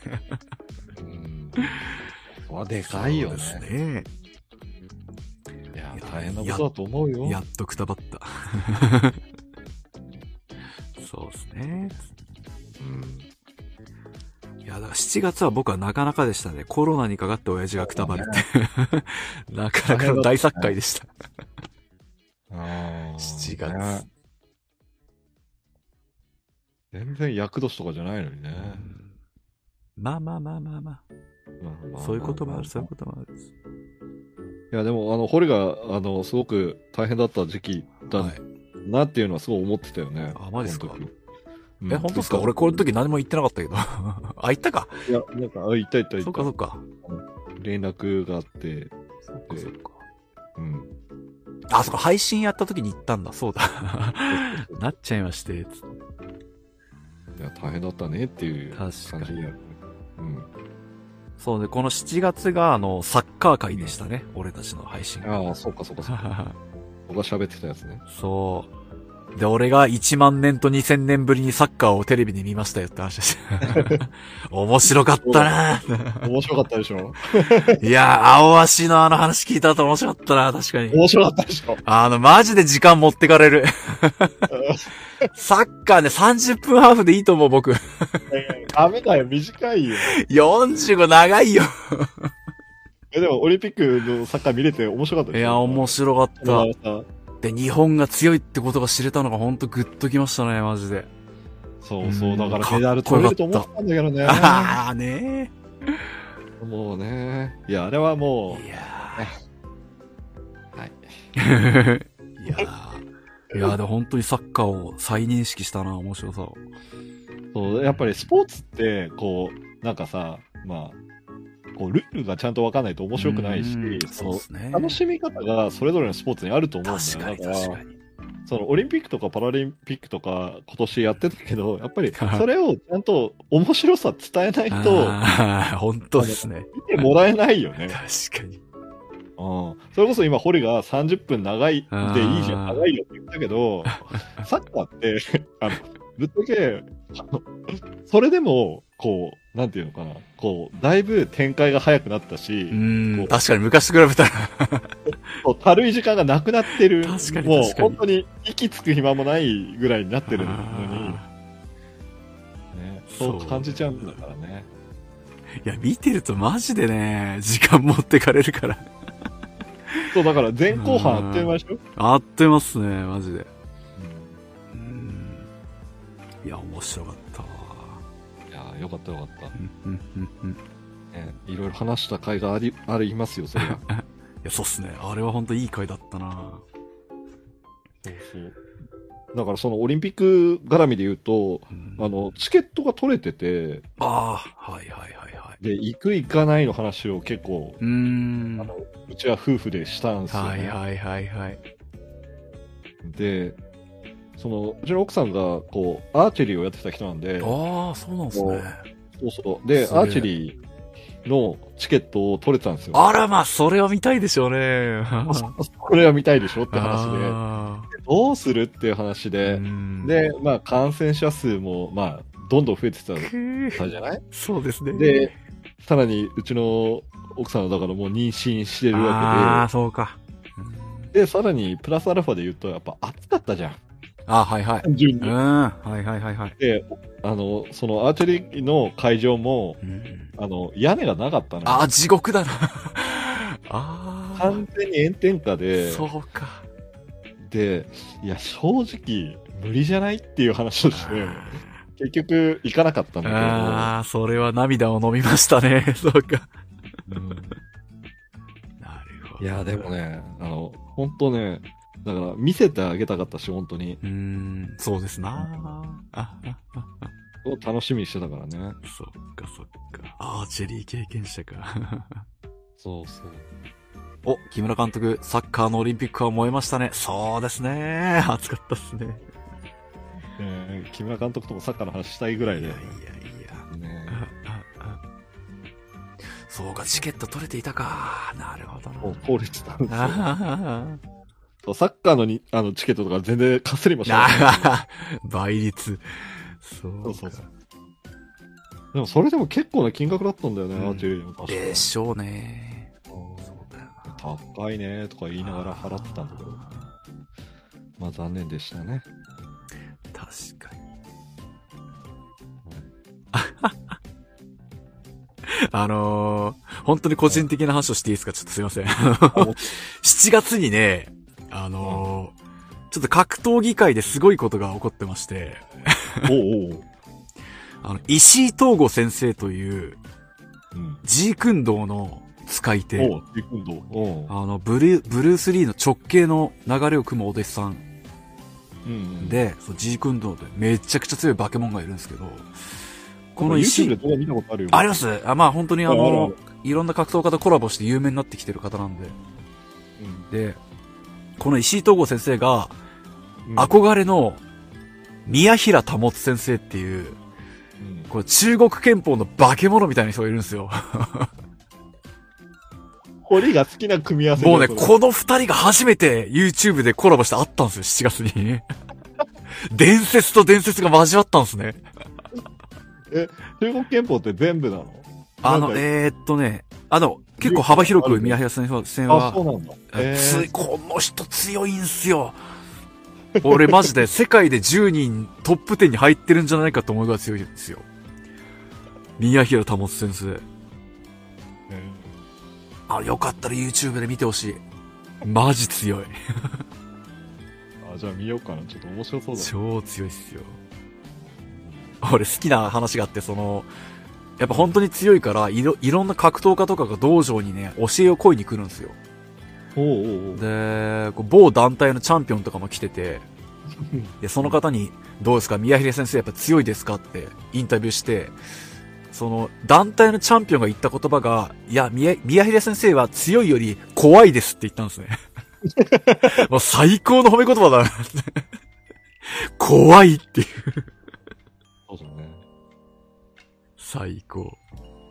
うん。もう格闘技好きな人はね、ちょっと、まあ知ってるだろう、すでに。本当に、この技術交流が超良かったっすね、マジ。面白いね、それは。ありましたね。そうそうそう。あとね、7月はね、あのー歌手のね、リサさんのね、旦那が浮気をしたよっていう、あ、そのネタ結構好きだよね。調子に乗った声優が浮気をしたよってするよね。ざまみろ、ざまみろ、つって評判が悪かったバカ、ざまみろ、本当に。本当に。離婚しろ、つってそれはあの、お二人の問題そうですね。そうですね。うんね自分のやったことの責任で裁かれるのはしょうがないけどね。そうですね。お二人の問題はお二人の問題。そうだな、7月いっぱいあったな。結構盛りだくさんだったね。いやー、リサにとっても、僕にとっても大変な7月でした。知り合いみたいに言うな。いや、俺昔から好きだったんですよ、リサは本当に。あ、そうなんだね。そうなんですよ。彼女がデビューしたのって、あの、エンジェルビーツっていうアニメでなんですよ。あ、え、声優さんなんだ？あ、違います。そのそのエンジェルビーツっていうのが劇中にバンドが出てきて、おうその女性ボーカルをこう担当されたんです。やってたって。はい。でその時から、なんだこの歌のうめえ可愛い子はって思ってて、絶対売れると思ったらもう、みるみるうちに売れていきました。そうそうそう。あ、木村監督が笑っている。まあな、笑うだろ。確かに木村監督が現場でね、そいつを使ってらっしゃいましたから。あ、そうなんだ。そうですね。まあ思うとこあるわね。まあまあまあまあ。ねじゃあね、ちょっと8月に行ってみましょうかね。に行きますか？いやーもう感染者は地獄になっておりますね。本当に。すごいよね。オリンピック後。う、オリンピック関係ないって言ってるけど、関いやいや係なくはないよね。バカめちゃくちゃあるわ。いや、これで関係ないんだったらもうなんかね、何が関係あるんだって言いたい感じだよね。コントですよ、そんなの。本当に。ねはあ。あ、この山海さんのグラフでちょっと面白いのがさ、お、あの、はい8月4日あたりかな、はいはい。今日メダルカムって書いてあって、あ、出たあったなーあいつ。ちょっと面白い。あいつ。この表記が面白いメね。ダルカムですね。メダルカムっつって。端的。素晴らしいね。いやー、いつも調子乗ってましたね、まず。本当に。いや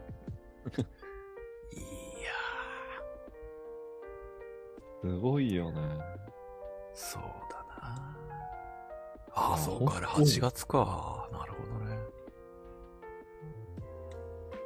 いや、もう本当8月、今年の8月は本当に大変だったもんね。いやー、そうっすね。本当にはいはいはいそうそう、だから僕、あれなんですよ、8月に、はい。はい。その職域接種で、やっとワクチンの接種ができてて、はいはいはいはい。で、それもなんかひどひどい話で、だから、あの、地元、今住んでる、あの、うん、まあ、某、某区の、はいはい。あの、ワクチン予約はもう、なんか、申し込みすらさせてもらえず、ああ、なんかありましたね。あのー、ううんうん。ワクチンが届かないみたいな話で、そうそうそう、ありましたね。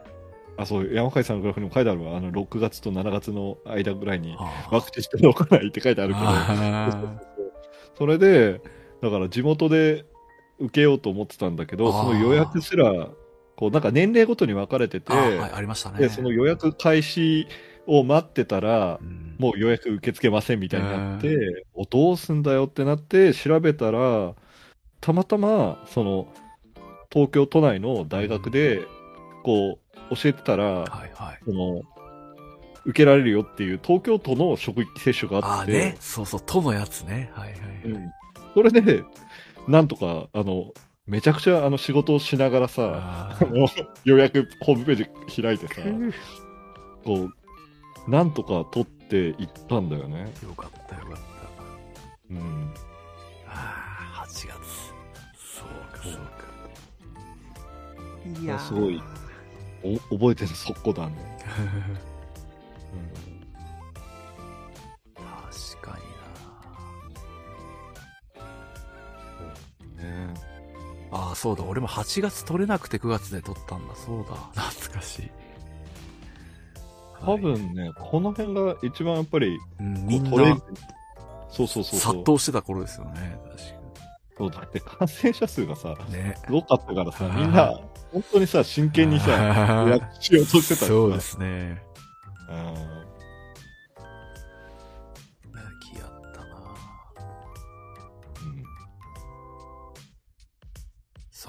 死んだ人もいるもんなはいはいはいはい。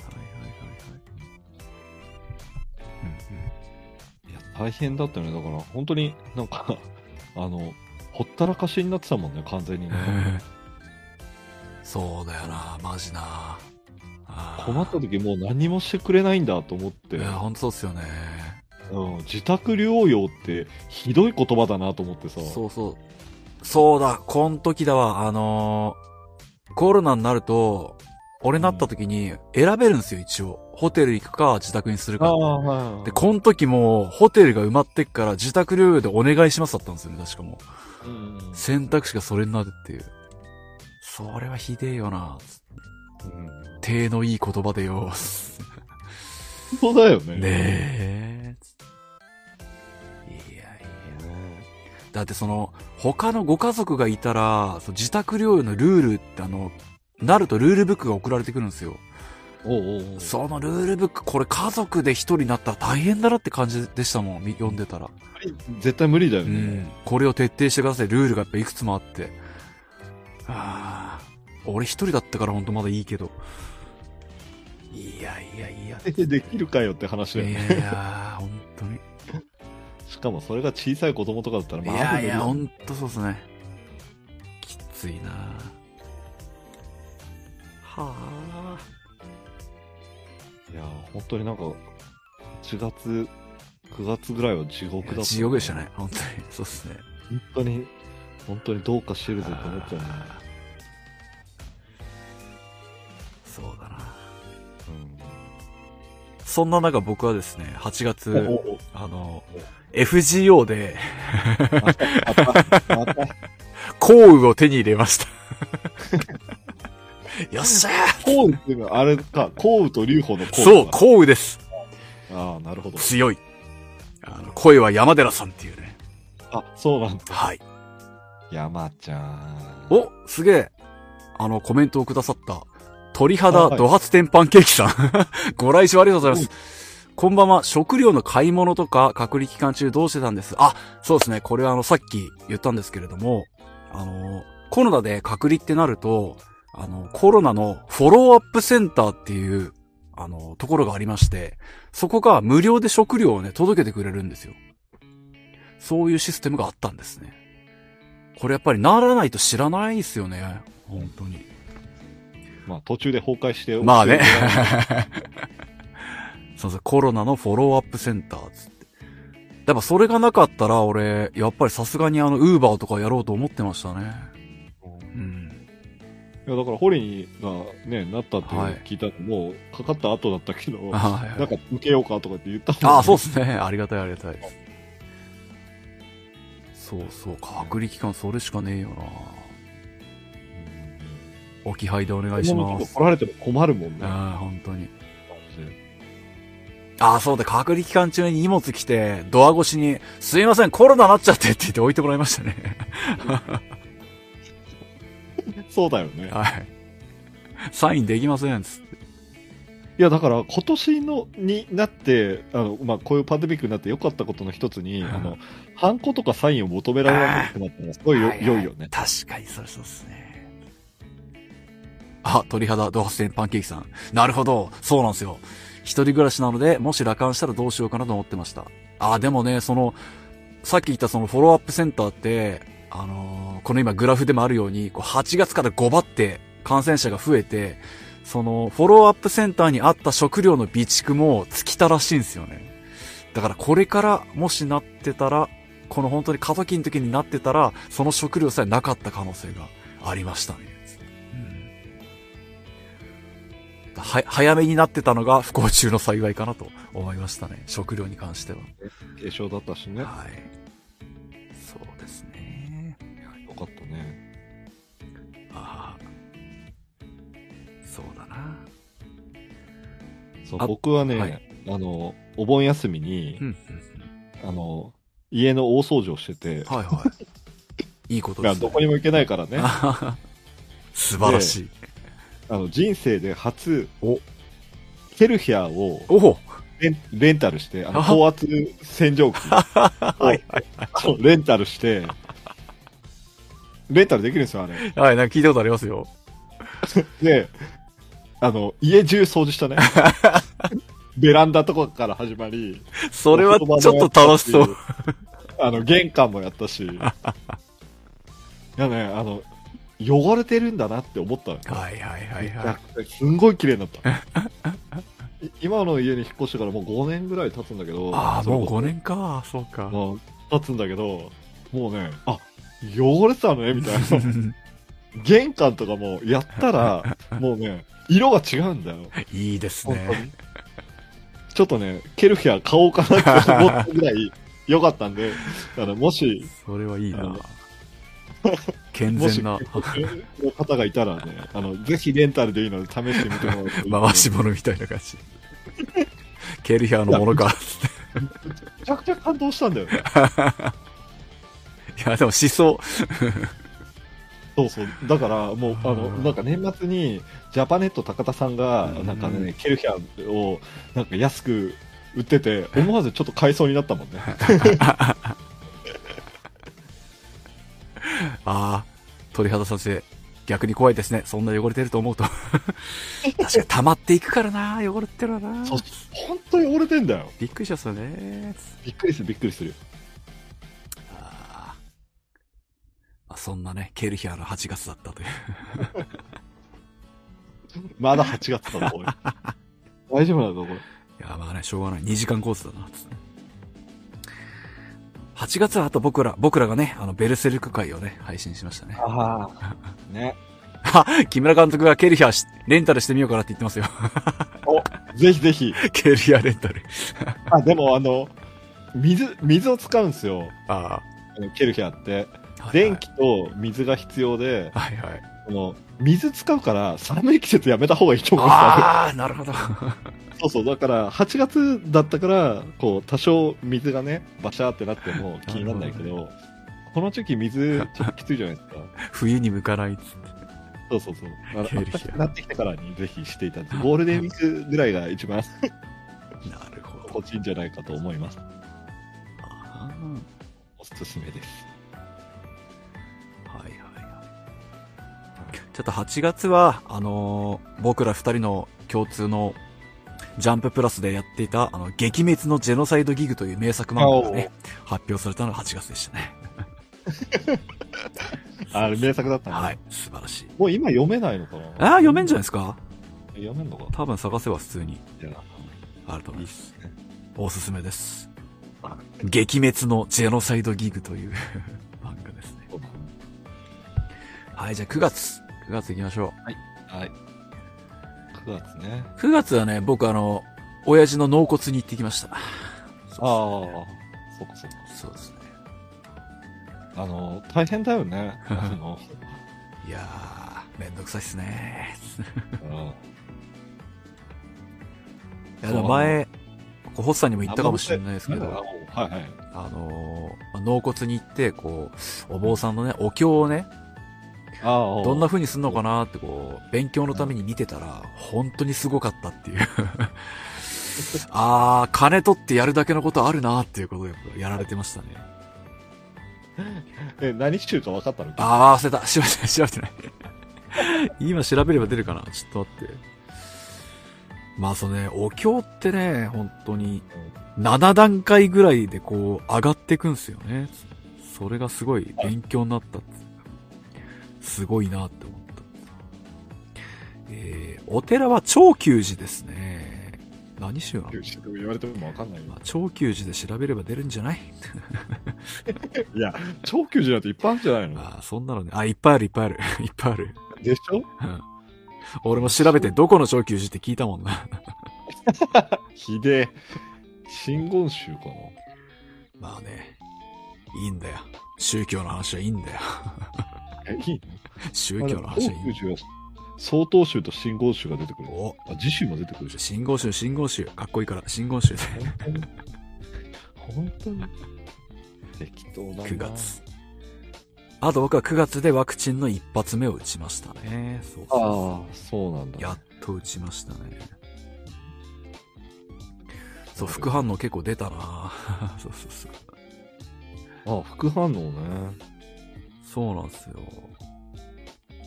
副反応、まあちょっと具合悪くなったぐらいだな。うん。あとは大丈夫だったな。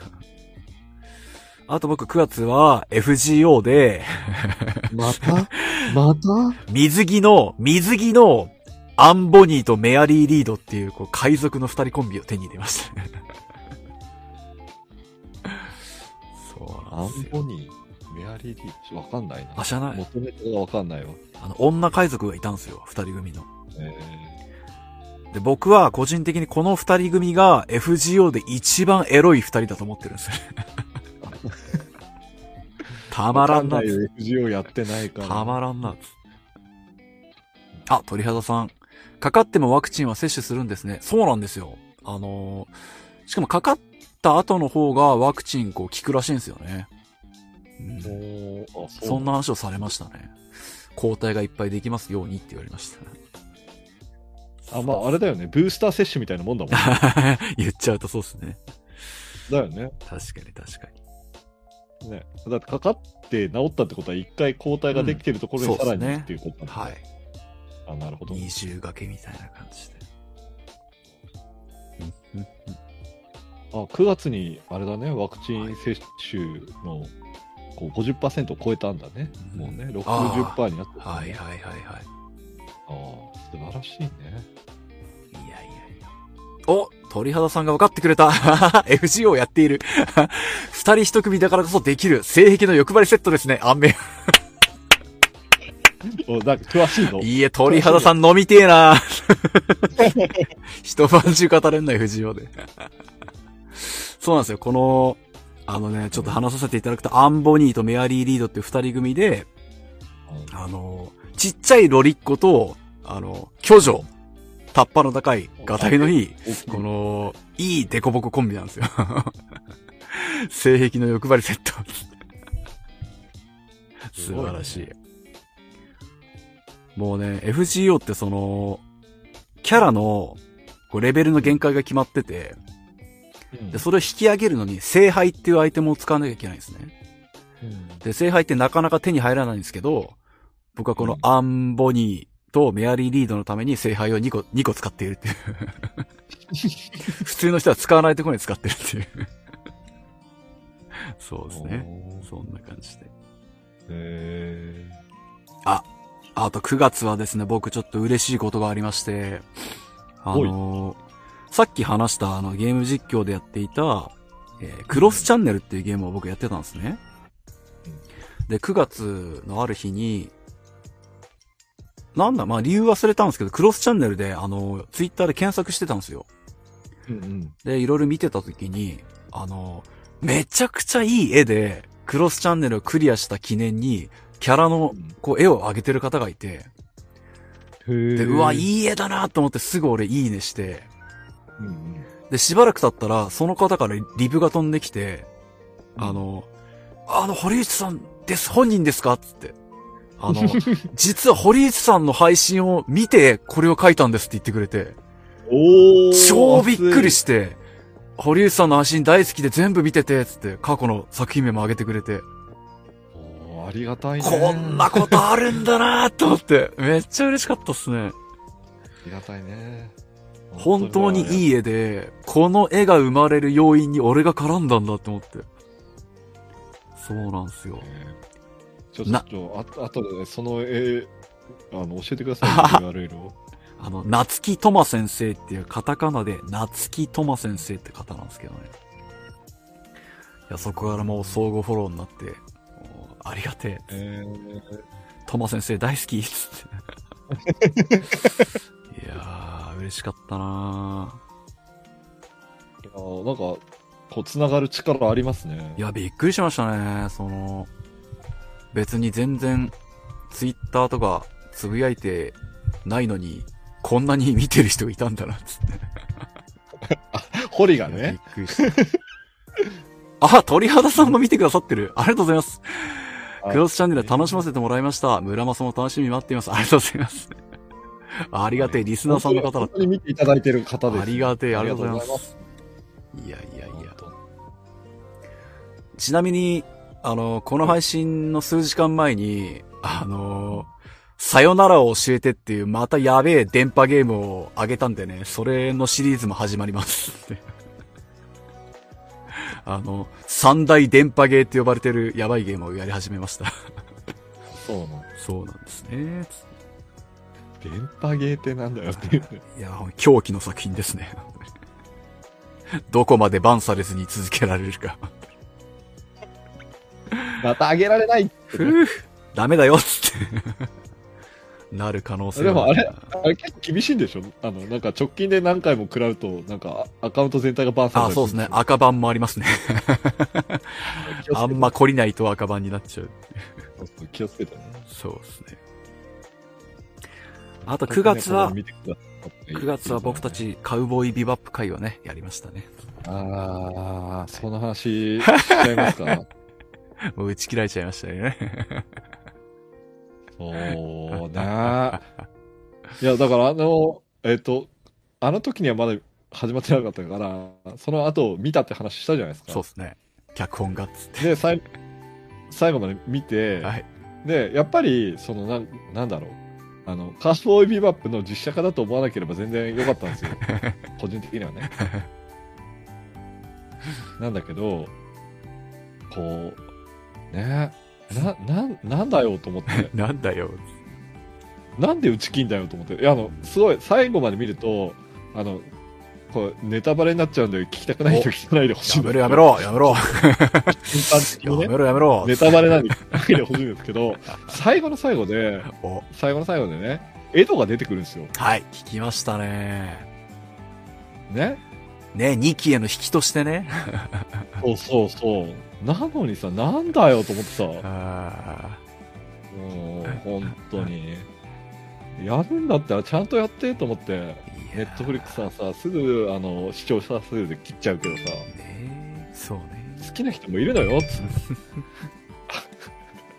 もう、本当に。いや、だこの前ね、その映画が超好きな、あの、編集マンの方と飲んだんですけど、やっぱりつまんなかったって言ってましたね。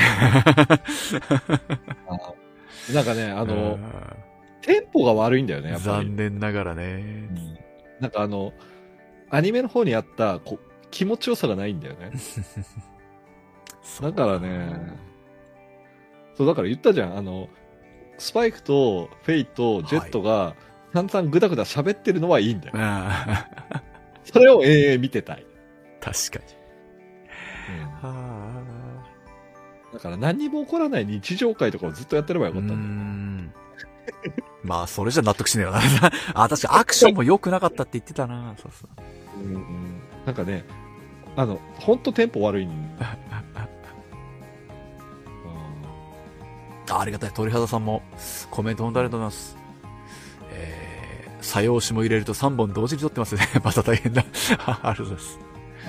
あ、ビバップ見たかったんですけど、まだその時存じてなかったんですよね。お、これはアニメも見てないってことですかね。うんぜひ見てみてほしいですねぜひ、はい。あ、だ、エド出てくるんだって知ってるってことは見てるか。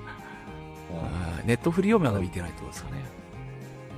そうそう、トレ、トレーラー見る限りだとね、クオリティ高かったんですけどね。つそうそう。トンプーとかね。ハキムとかね。いやー、蓋を開けてみると、ダメだった。そうだよ、アンディも出てこないし。めっちゃ期待してたのに、ア2ンデ期、2ィ出てくる。期で出てきてたって。名前は出てきてたの。名前は。そうそうそう。見逃さなかったなるほど。まあね、ファンが本当に引きこもごもでしたね。残念だったよ、本当に。まあ、See you, スペースカウボーイということで。いや、もう会えない で。はい、じゃあ10月、10月行くよ、10月。10月だよ。一応このね、この、の年表ではね、うん10月最後ですからね。あ、そうだ、そうだはいね、若井さんの。とりあえずここで。10月、まあ、こうやって見ると、あれだよね。本当に減ってよかったねって感じだよね。聞きましたね。うん僕も10月にワクチン2発目を打っておりますね。そうそうそうね。よかったね、はいはい本当に。ただね、10月は選挙があったんだよ。本当にクソみたいな選挙がよ。いやいや、選挙はクソじゃないよ。選挙の結果はクソかもしれないけど、選挙はクソじゃないですよ。ひっくり返らねえな、つって。そうっすね。そうね。本当困ったもんだね。あと僕個人的にその、ワクチンの2発目を打って、こう、副反応でドヨーンとしてるときに、うん。さっき言った編集マンの、あの、方が、前タンプレでもらった、ベイビードライバーって映画があるんですけど、もう、江戸川ライド監督。あ、知ってます？さすが。もちろん。あれを見ましたよね。めちゃくちゃ面白かったっすね。いや、遅いよ、ホリあいや、本当にね、洋画本当見なくてすいません。いや、もう本当遅いよ。ベイビードライバーよかったわ。大好きでしょ、ベイビー。いやー、あとヒロインも超可愛い。いいよね。俺一番好きなセリフが一個あって、あの言うまでは覚えてないから。まあ、絶対覚えてない、絶対覚えてないうん。あの、彼女とね、知り合って、こう、レストランで、あの、ウェイターとかしてて、そこで知り合って話してて、歌の、歌の話になるんですよ。そのヒロインの名前があって、その、そのヒロインの名前の歌があって、えー、私の歌はこれみたいな。で、あなたの歌、あなたの名前何って聞いて、ベイビーっつって。ベイビー本名っつって。それじゃ全てがあなたの歌だわって言うんですよ、ヒロインが。なんていいセリフだと思って。それじゃ全てがあなたの歌だわ、つって。それが超痺れました。いめちゃくちゃいいんだよね。や、本当にだからさ、もう音楽もさ、あれめちゃくちゃ良くてさ、面白かっその、か映像とさ、バッチリ合ってた。るじゃん。そうそう、よく撮ったっすよね、あれね、本当に。あーすごくいいですね。江戸川ライト監督はね。天才っすね、あの人。あの、もしまだ見たことがない方がいたら、ベイビードライバーおすすめですね。めちゃくちゃいいっすよ。あ鳥肌さん、はいビッグショットとかもツイッターで見た、SS 見た限りだと再現度高かったのにな。なるほど、ね。あ、そうですね。ビッグショットも良かったですよ。はいはいはいはい。あ、ボイビバップの話がうんちょいちょい。そうね。そうそう、久そうだから々に俺は、江戸川ライト監督の作品、あれ、ホリ見てないのかなあの、いや、本当に洋画を見なくなったんで、多分見てない。なんか結構ゾンビものとか撮ってるんですよね。いや、ゾンビものっていうか、あまあそうなんだけあど、一番有名なのは、あの、ショーン・オブ・ザ・デッドっていう、ああ、はいはいはいはい。見てないわ。はあの、サイモン・ペックとニック・フロストっていう、いはい。なんだろう、コメ、コメディっぽい感じの二人が、あの、出てる、すごい、こう、ゾンビ映画を知ってる人は大爆笑な。ゾンビ映画があって、はいはいはい。これが多分メジャー TBS 作。へえ。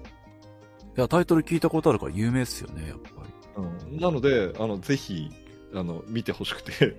その、ショーン・オブ・ザ・デッドと、はいはい。その、あの、江戸川ライトとニック・フロストが二人セットで出てる作品が面白くて、だかあらそのショーン・オブ・ザ・デッドっていうのと、ーあと、その次のホット・ファズっていうのがあって、あ、聞いたことある。それもそれそれもその二人が出てるんだけど、へそれは、あの、刑事物の映画が好きな人だったら、もうあるあるばっかりで面白え。いや。つってやつで、で、ともう一個、あの、見てほしいのが、うん出てこない。お、鳥肌さんが見てますね。そのゾンビ映画見ました。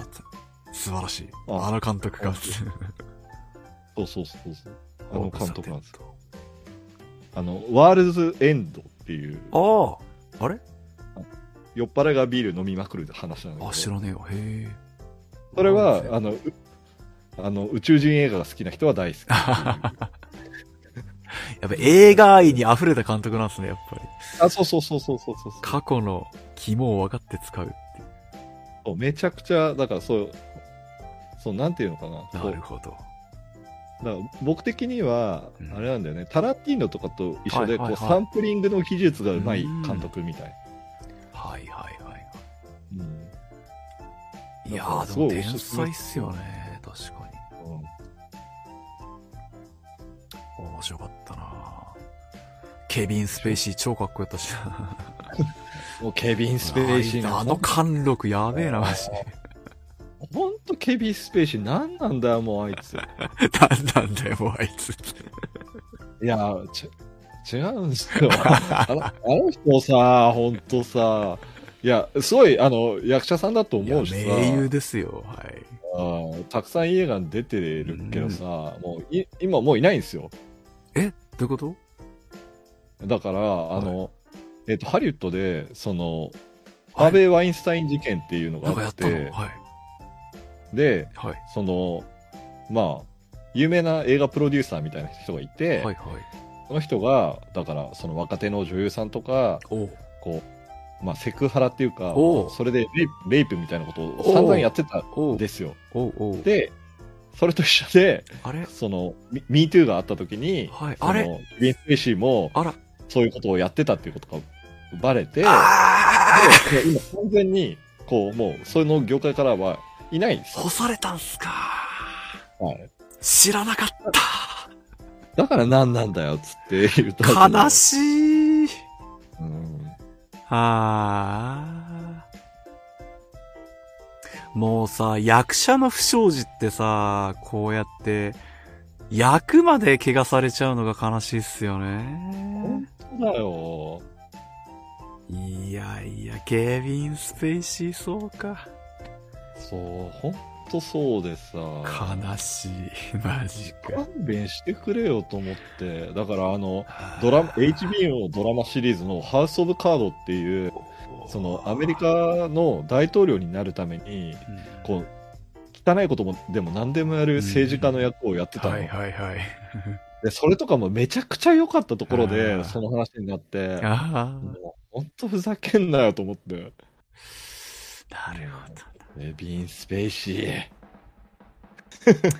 腹立つ。まあね、あのー表現者なんてもんはね、クズほどいい表現しますからね、マジで悲しいから。いやいあやいあ、や、もうは、マジ腹立つわ。そうですか。じゃあね、10月、10月はね、僕ね、あの、FGO で、あ、また？あ ジャック・ド・モレーとゼノビアを手に入れてますね。わかんない。もう鳥肌さんしかわかんない、これ。いやいやいや、そうね。あとね、僕ね、ほんとマニアックな話をさせてもらいますと、バキのね、バキの板垣先生、バキの板垣先生がね、こうインタビューを受けてて、あの、結構衝撃的なことを言ったんですよ。やっぱ、ハンマ裕次郎ってね、最強のキャラクターがいて、はいはいはい。はい。で、ハンマ裕次郎と、あの、他の全部の漫画の中で、ハンマ裕次郎といい勝負するキャラ誰ががいますかって聞いたんですよ、インタビュアーが。これの答えが超すごくて、うん。あのー、板垣先生が答えたのが、あのー、マーベラス虎島っていう、多分、みんなポカンだと思うんですけど、そうだね。これ本当にマニアックな、アグネス仮面っていう、スピリッツでやってたプロレスの漫画があるんですよ。で、これ本当マニアックな漫画で、俺びっくりして、うわ、そこ出してくるんだと思って。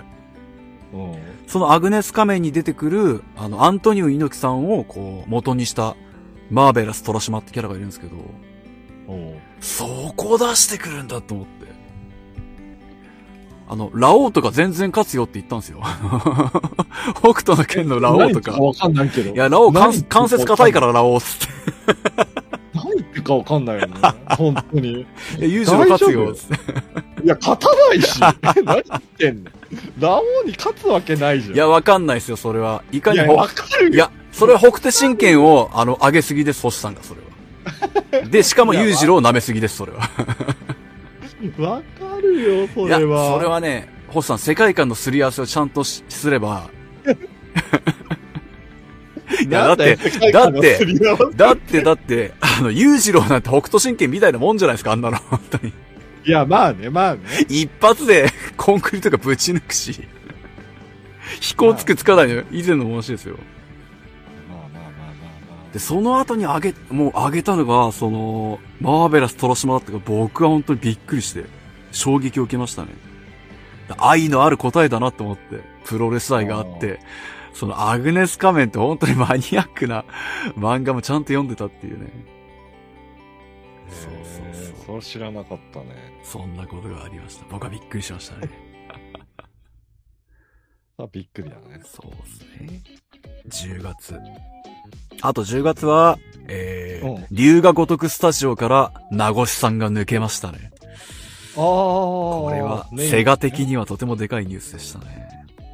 え、今後じゃあ、竜が如くシリーズは外注になるってこと？いや、全然スタジオ。オで残り作りますよ。あの、横山さんって方が後をちゃんと継いで。あ、そうなんだね。今も8を作ってますよ。そうあそう、エイト？そう、呼んでくれよ、マジで。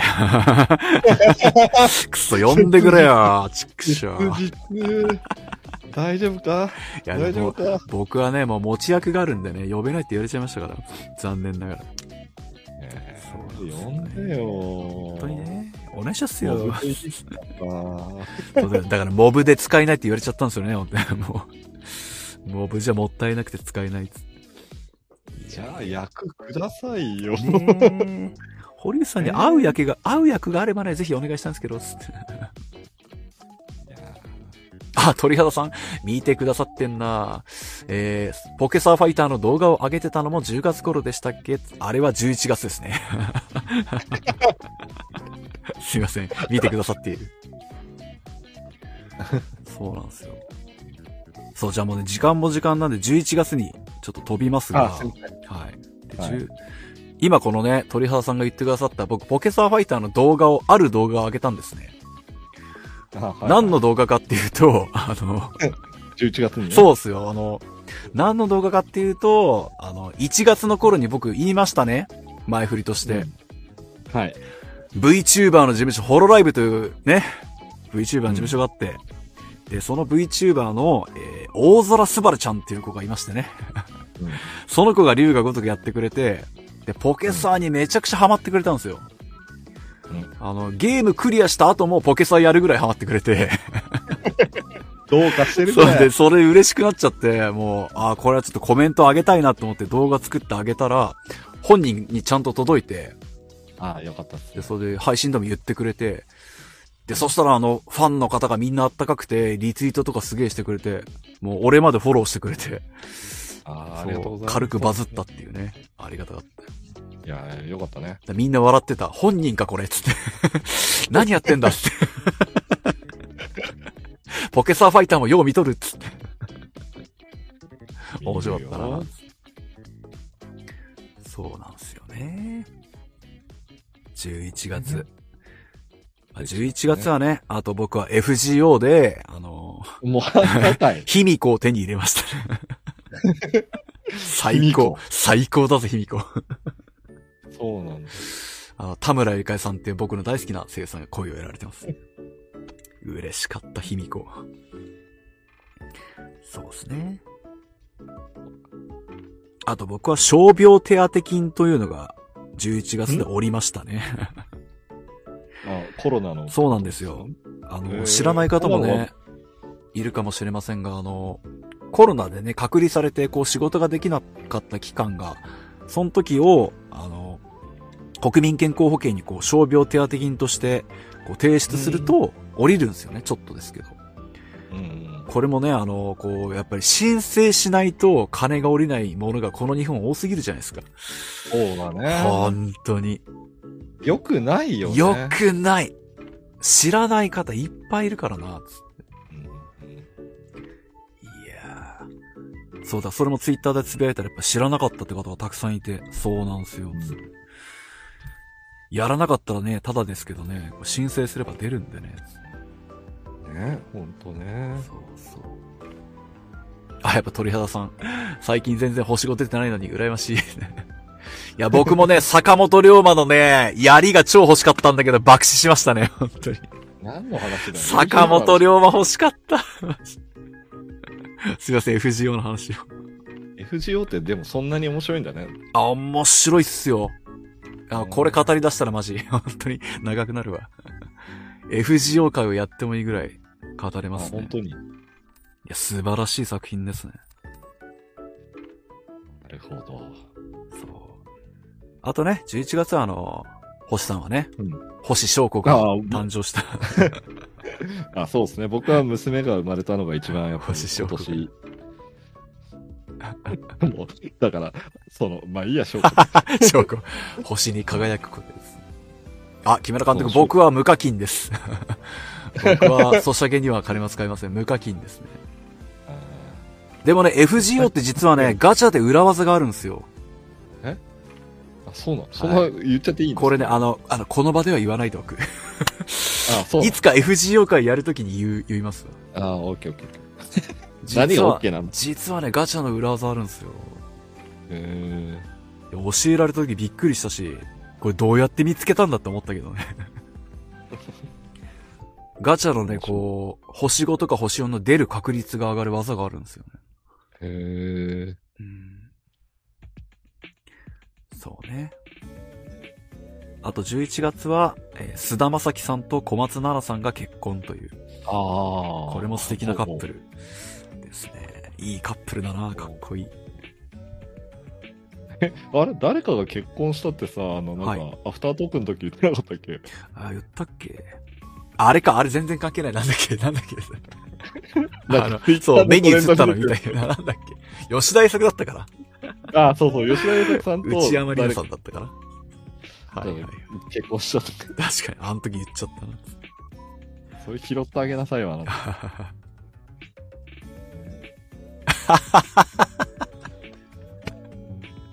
あの、鳥肌さんが、あの、このコメントをあえて読まないですけど、とてもいいコメントをくださいました。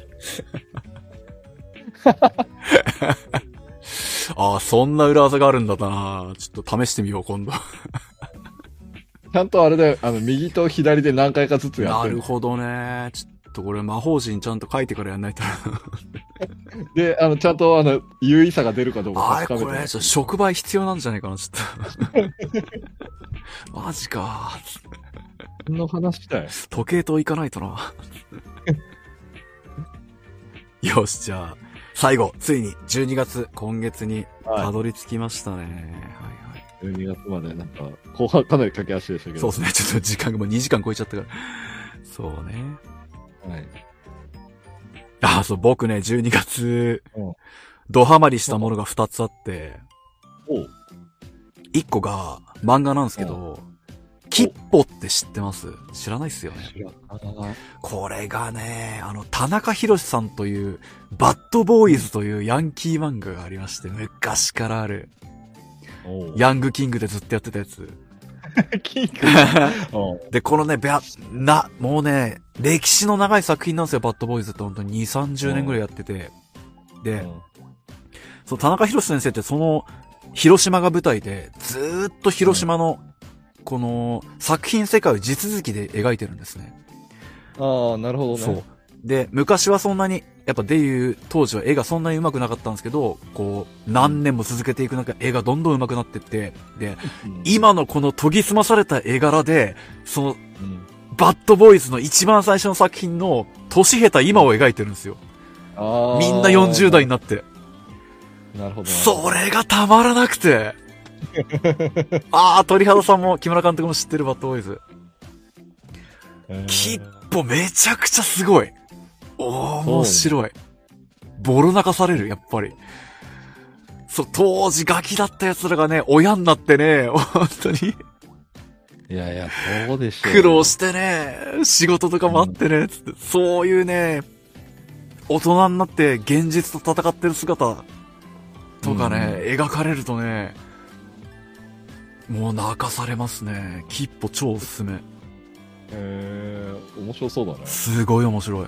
その、バッドボーイズ読んでたやつはたまらないと思う。そうだね。いや、マジね、その、バッドボーイズ時代の相棒同士だったやつの、息子と娘が結婚したりするんですよ。で、娘の方の親は本当納得いかなくて。でもね、それ、ガキができたって知った時のその男の顔を見た時に、もう納得して、その、おっさん同士が肩組んで泣きながら酒飲みに行くんすよ。それが泣けて仕方ない読んでて。うんいい話っつって。吉報は素晴らしい。へそうですね。そんなのですね。あとはキャラバンストーリーズっていう MMORPG にちょっとハマりましたね。え。へえ。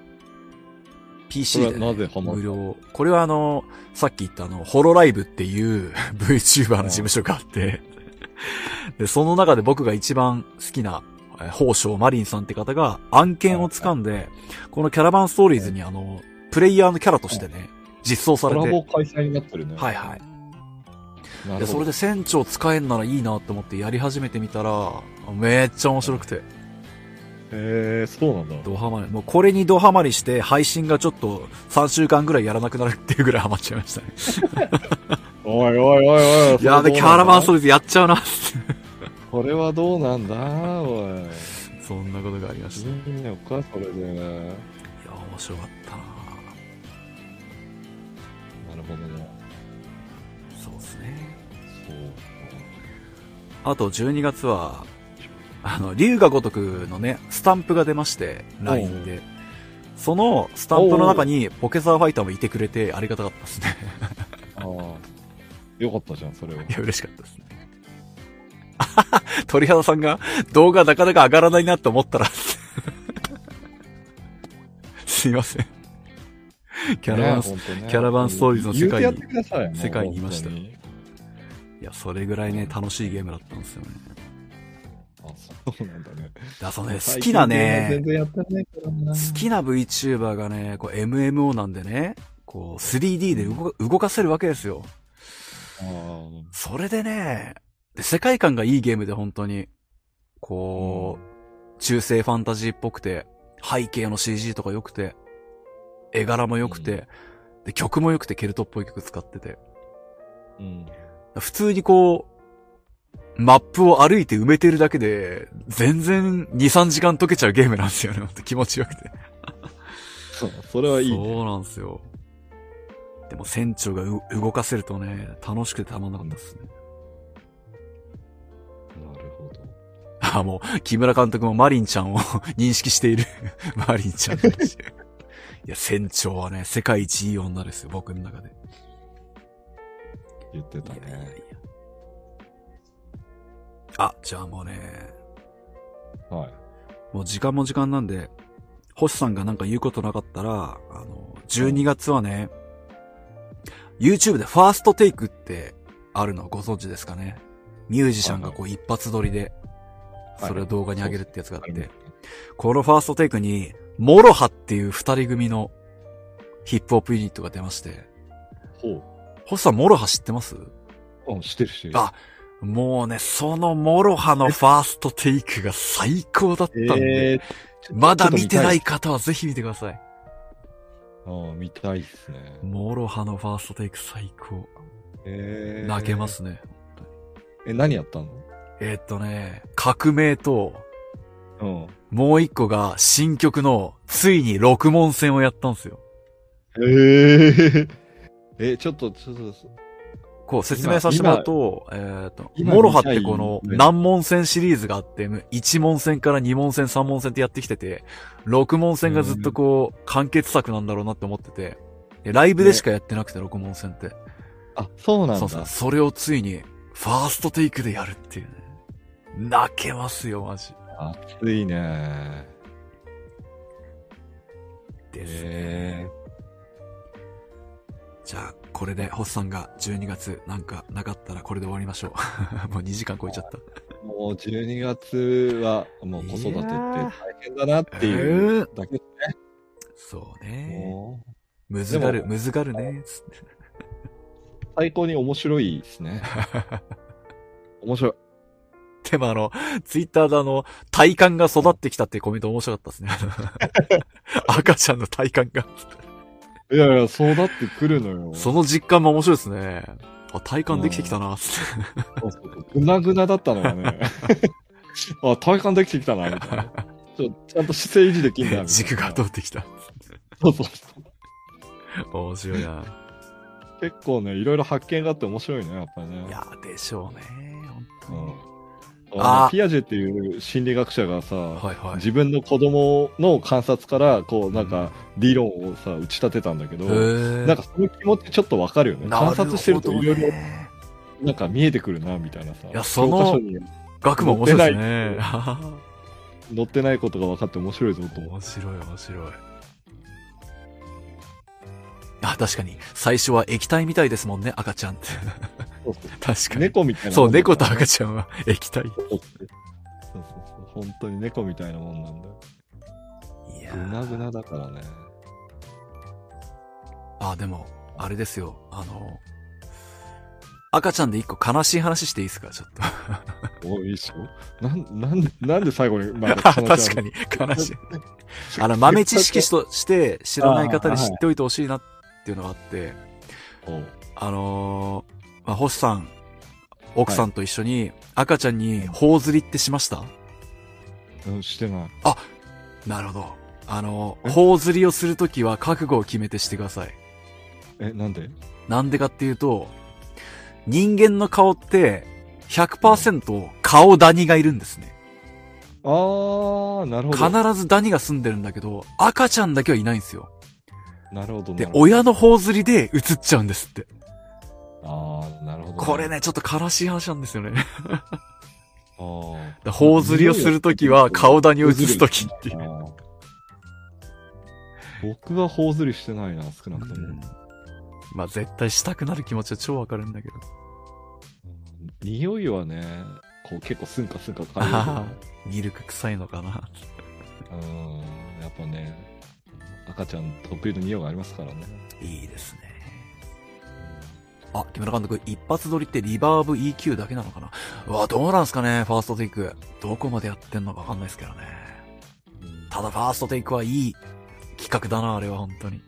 たまら。うんんそうだね。いやーそうだなうん。クリーピーナッツとか、すごかったしな、やっぱ。 R-指定。あ、そうだったね。すさまじかった。そうね。いいよね。OK。ではでは、2021年もね、もうあと5日で終わりますが。皆さんはね、見てくださった皆さんはどんな年でしたでしょうか？ほんとね。皆さまあんとこうやってね年末が迎えられてね。うんいや、よかったですよ、本当に。まあ、総じて大変な年でした。ねえ、本当に本当に。本当に大変だった。来年がね、少しでもいい年になるように 願わずにはいられませんね。なるほど本当だよね。本当に。本当あ、業界用語らしきものが、つって。そうですね、これエフェクトの話ですね。リバーブ EQ つ。音のね。いや、じゃあ終わりますかね。うん、そうですね。じゃあちょっと一回、うん。やっぱ焚き火が落ち着くな。オーケーオーケー。じゃあね、年明け、なんだ？ウイがね、戻ってきてくれることを願いたいんですけど、そうだね。次回こそね、音楽会をね、やりたい、やりたい。やりたいもんですけどね。ね。あと FGO 会もね、やんなきゃな、つって。あれでしょ？あと、無限のそう、住人そうなんですよ。さっき言ったね、編集マンの方が漫画も大好きね、無限の住人会やってくれって。それは熱いな。実家に行って全巻取ってくるの嫌なんだけど、燃えるぜ、無限の住人会。もうこの正月に実家帰って取ってくるの？全巻嫌だな。